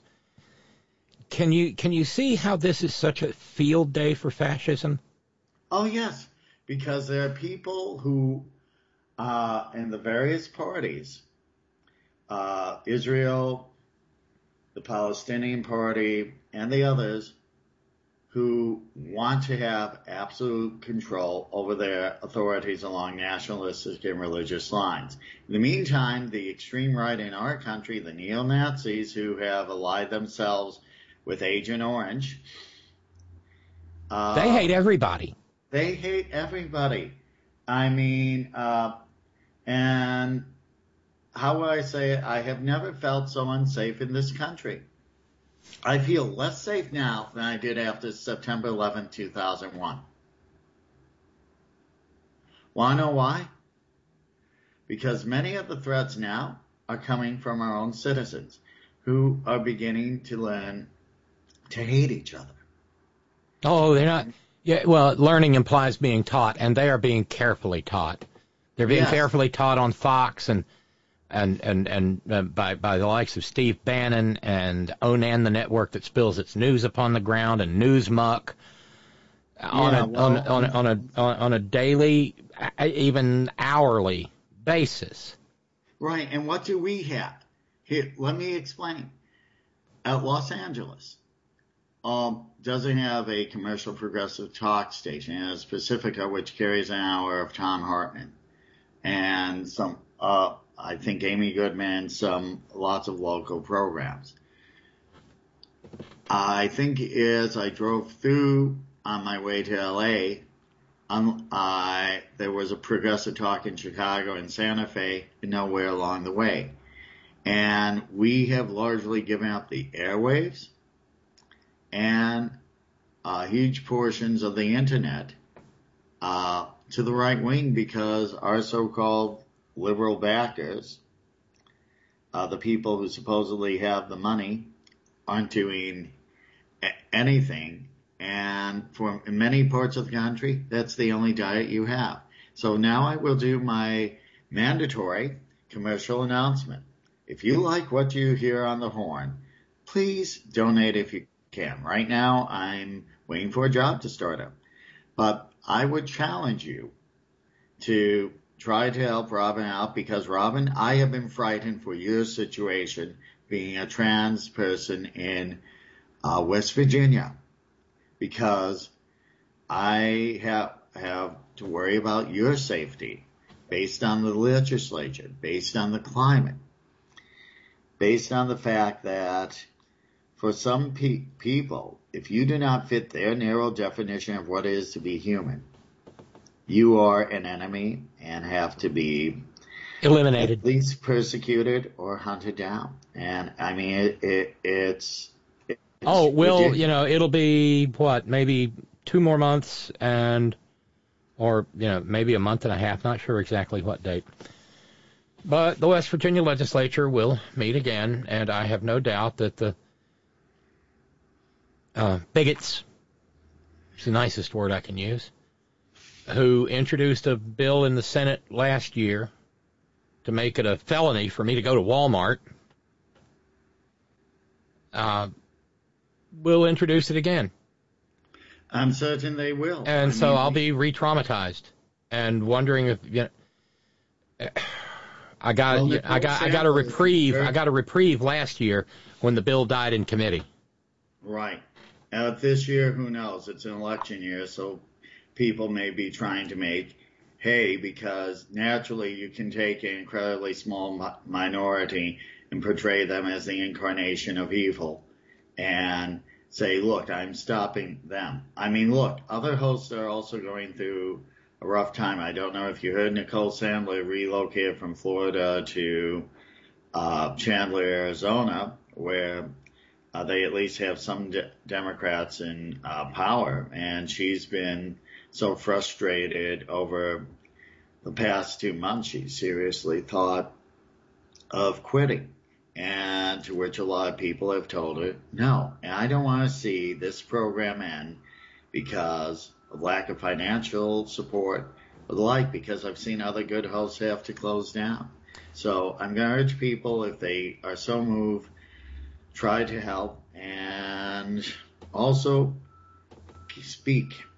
There is a place for those who do not see everyone on one side or the other as completely evil. Now, I may disagree with Liz Cheney on every political policy, but I will applaud her for standing up for the concept of constitutional government. Although this tells you, seems to prove the rule politics makes strange bedfellows. Yes, and and we live in and also we live in a time when doing the absolute bare minimum to honor one's oath to the Constitution is a revolutionary act. Yes, I am actually reminded over the uh, debate, and you might find this amusing in uh, Judaism. Was Noah a good man, period? Or was he just a good man in his age? Meaning, was he the least worst and other people later, earlier were, were better? I mean, Liz Cheney strikes me as a good person in her age because the alternatives are so much work. Trump is they're, yeah, they're atrocious. Yeah. I mean, it's kind of like, uh, and Lot was a righteous man. Yeah. yeah, I mean, uh, fa- faint praise indeed, although, uh, to clarify something on that story, uh, part of it was, uh, kind of him trying to go to extreme lengths to protect guests because, uh, the real sin of Sodom and Gomorrah was not sexuality, which really isn't mentioned until insanely later. It's that they were complete jerks to everyone. Yes, they were. And and then well and, and and you know, beyond that, cut him some slack for that, but the whole and of course it winds up being blame the woman or women. You know, the daughter's getting him all liquored up and then getting pregnant by him. And you still get called a righteous man. Well now. Uh, well, but I want to thank you for your kind words, Will, uh, because we do have, um, uh, we've got an offer on the table, and we're two hundred and thirty-five dollars from meeting it, and I really appreciate you encouraging people to help us do that. Uh, thank you so very much. I'm glad you got a good uh, a good new teaching gig, and well, at least you're not freezing in Chicago, right? Well, yeah, I mean, a cold day here is high. Our low is 46. It got into the 60, 60s, uh, this week. And I joke, if it was 60 degrees in late December, people would be opening up the windows and barbecuing. Yes, yes. In Chicago. And you- you- Heck, right. If it was 60 in West Virginia, I think you'd be going to the grill. Yeah, I'd be. I'd probably be in shorts. uh, I, in fact, I joke with Tracy about that kind of stuff because, of course, And I was going to tell you, you mentioned Nicole Sandler fleeing Florida for Arizona. A dear friend of mine fled, and she's been on this program. She fled um, South Alabama for Los Angeles. And I can't blame her because honestly, if you are a minority in any way in certain parts of the country, you are scared. I I normally don't wear a kippah in public. I just save it for temple. But I would no more uh, have driven uh, that route that went through uh, rural Illinois, rural uh, Missouri, Oklahoma, and Texas, and then hence west, wearing a kippah, then I would wear a uh, shoot me shirt. Yeah. Uh, because it's unsafe. Although you will be su- surprised, I think I mentioned before there was one house on the main route through uh, the Texas Panhandle. It was pink and had a rainbow flag and a peace sign said, give peace a chance. And I thought to myself, this may be the bravest person in this entire county. Absolutely. But then again, there's a, you know, millions of people in Texas. And at some point, Texas may, may come to its senses. The, the main thing providing power to the right wing in Texas now, Will, is simply the obscene and utterly ridiculous way in which it's gerrymandered. Yeah, I mean, this is ridiculous. I have long opposed gerrymandering and the way that Texas and many other states are. It's, uh, it's, uh, ri- ridiculous. I mean, uh, I'm stunned that, uh, we actually have, uh, states, I believe it's Alabama again, uh, uh, was it South Carolina that has ignored the demand to change the map? Because uh, courts and nullification. Yeah. Uh, and, and I don't know where we move from this, but I think the only way we can is to talk to each other and realize there's good and bad people in all groups, in all nationalities, and all uh, generally broad movement. I disagree with uh, Cheney and Kinzinger, but I could actually sit down and have a dialogue with them. I can I can uh, have dialogue with many people, but I think that we are in danger perhaps as a society, perhaps even as a global society, of losing the ability to talk to each other. So I think we have to commit to the dialogue process, painful though it is at times, and realize two people can look at the same set of facts and see different things and need not be the enemy. And perhaps that is what the founding fathers wanted us to realize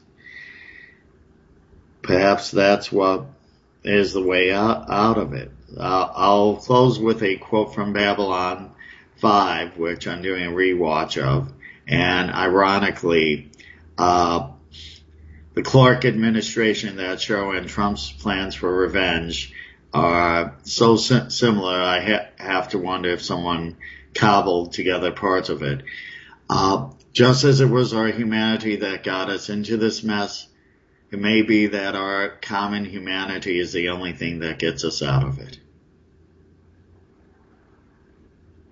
Very nice. Be well, be safe, everyone. Have a great new year and hang in there. It is dark, but there's always light, even if we have to actively look for it.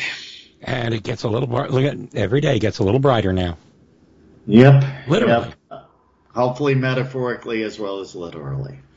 Exactly. Will, take care. It's great to hear from you, my friend.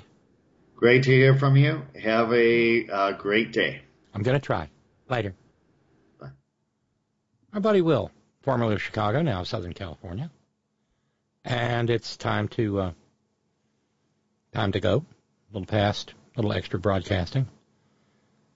Uh, Jude, said, uh, Will, in his methodically probing interchange with you, Robyn, brings forth my brother Mikey Weinstein. The death threats he and Bonnie experience is beyond the pale. I hear you, Will, Robyn, David, and all. I, we, will not let you go it alone.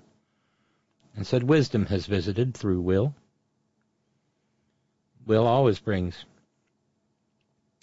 wisdom and an attempt to understand a world that can be quite chaotic, painful. So, like I said, out of here. Um, we close with uh, $235 to go on our attempt to bring the fundraising hole down to 1376. And if we do 235 more, maybe someone on the overnight crew, more than that, maybe, maybe just maybe, we won't be quite so desperately in the hole as the year and the month ends. Thanks to our PayPal and Patreon subscribers. Thanks to our a la carte contributors. Thanks to the folks who offer up the challenges and those who respond. Thanks to each and every one of you who share your precious finite time engaging in the program in whatever manner you so choose. Thanks to our all volunteer staff. Thank you, Roger in Oregon, in the chat room. And remember, tomorrow is Friday on the front porch, so we've got that going for us, which is good. Thank you to our news ninjas. Thank you, Brother Deacon Asa. Head on live. Remember, like and subscribe, please, to the podcast if you're a podcast part of the community. Leave a comment once in a while so that we get bumped up a little bit in the rankings. Thank you, John Fox in Australia. Thank you, Ben Birch, WhiteRoseSociety.org. Thanks to the hardest working, bravest people I know, the folks at Coal River Mountain Watch, CRMW.net. 20 plus years at the forefront of the struggle for human rights and environmental justice in Appalachia, and a proud union shop. Please stay safe. Get your booster. Get your flu shot. Get your RSV vaccine, if they're available. Wear a mask when you're around larger groups, especially if there are maggots in it, because they're disease spreaders. Because they don't get the vaccine and they wander around talking about the wonders of aardvark antifungal medicine. Yeah. Uh, wash your hands, don't touch your face, use your hand sanitizer, carry it with you, pocket or purse, maintain your social distance. And for pity's sake, if Nikki Haley comes towards you talking about anything about the Civil War, avoid her like the plague, because she is. Oh, and thank you, George, in Coarsegold, for the recommendation of the book. Um, Howell Raines, former editor of the New York Times, has a new book out about the uh, Alabama Cavalry Regiment that fought under Sherman in the Civil War. Well, I think they were. What were they? Uh, I, I read about them years and years ago. The Fourth Alabama, I think, is what they were called. But thanks, George. And always, always, always, Gina, it's all for you. Love you, Wayne. Later.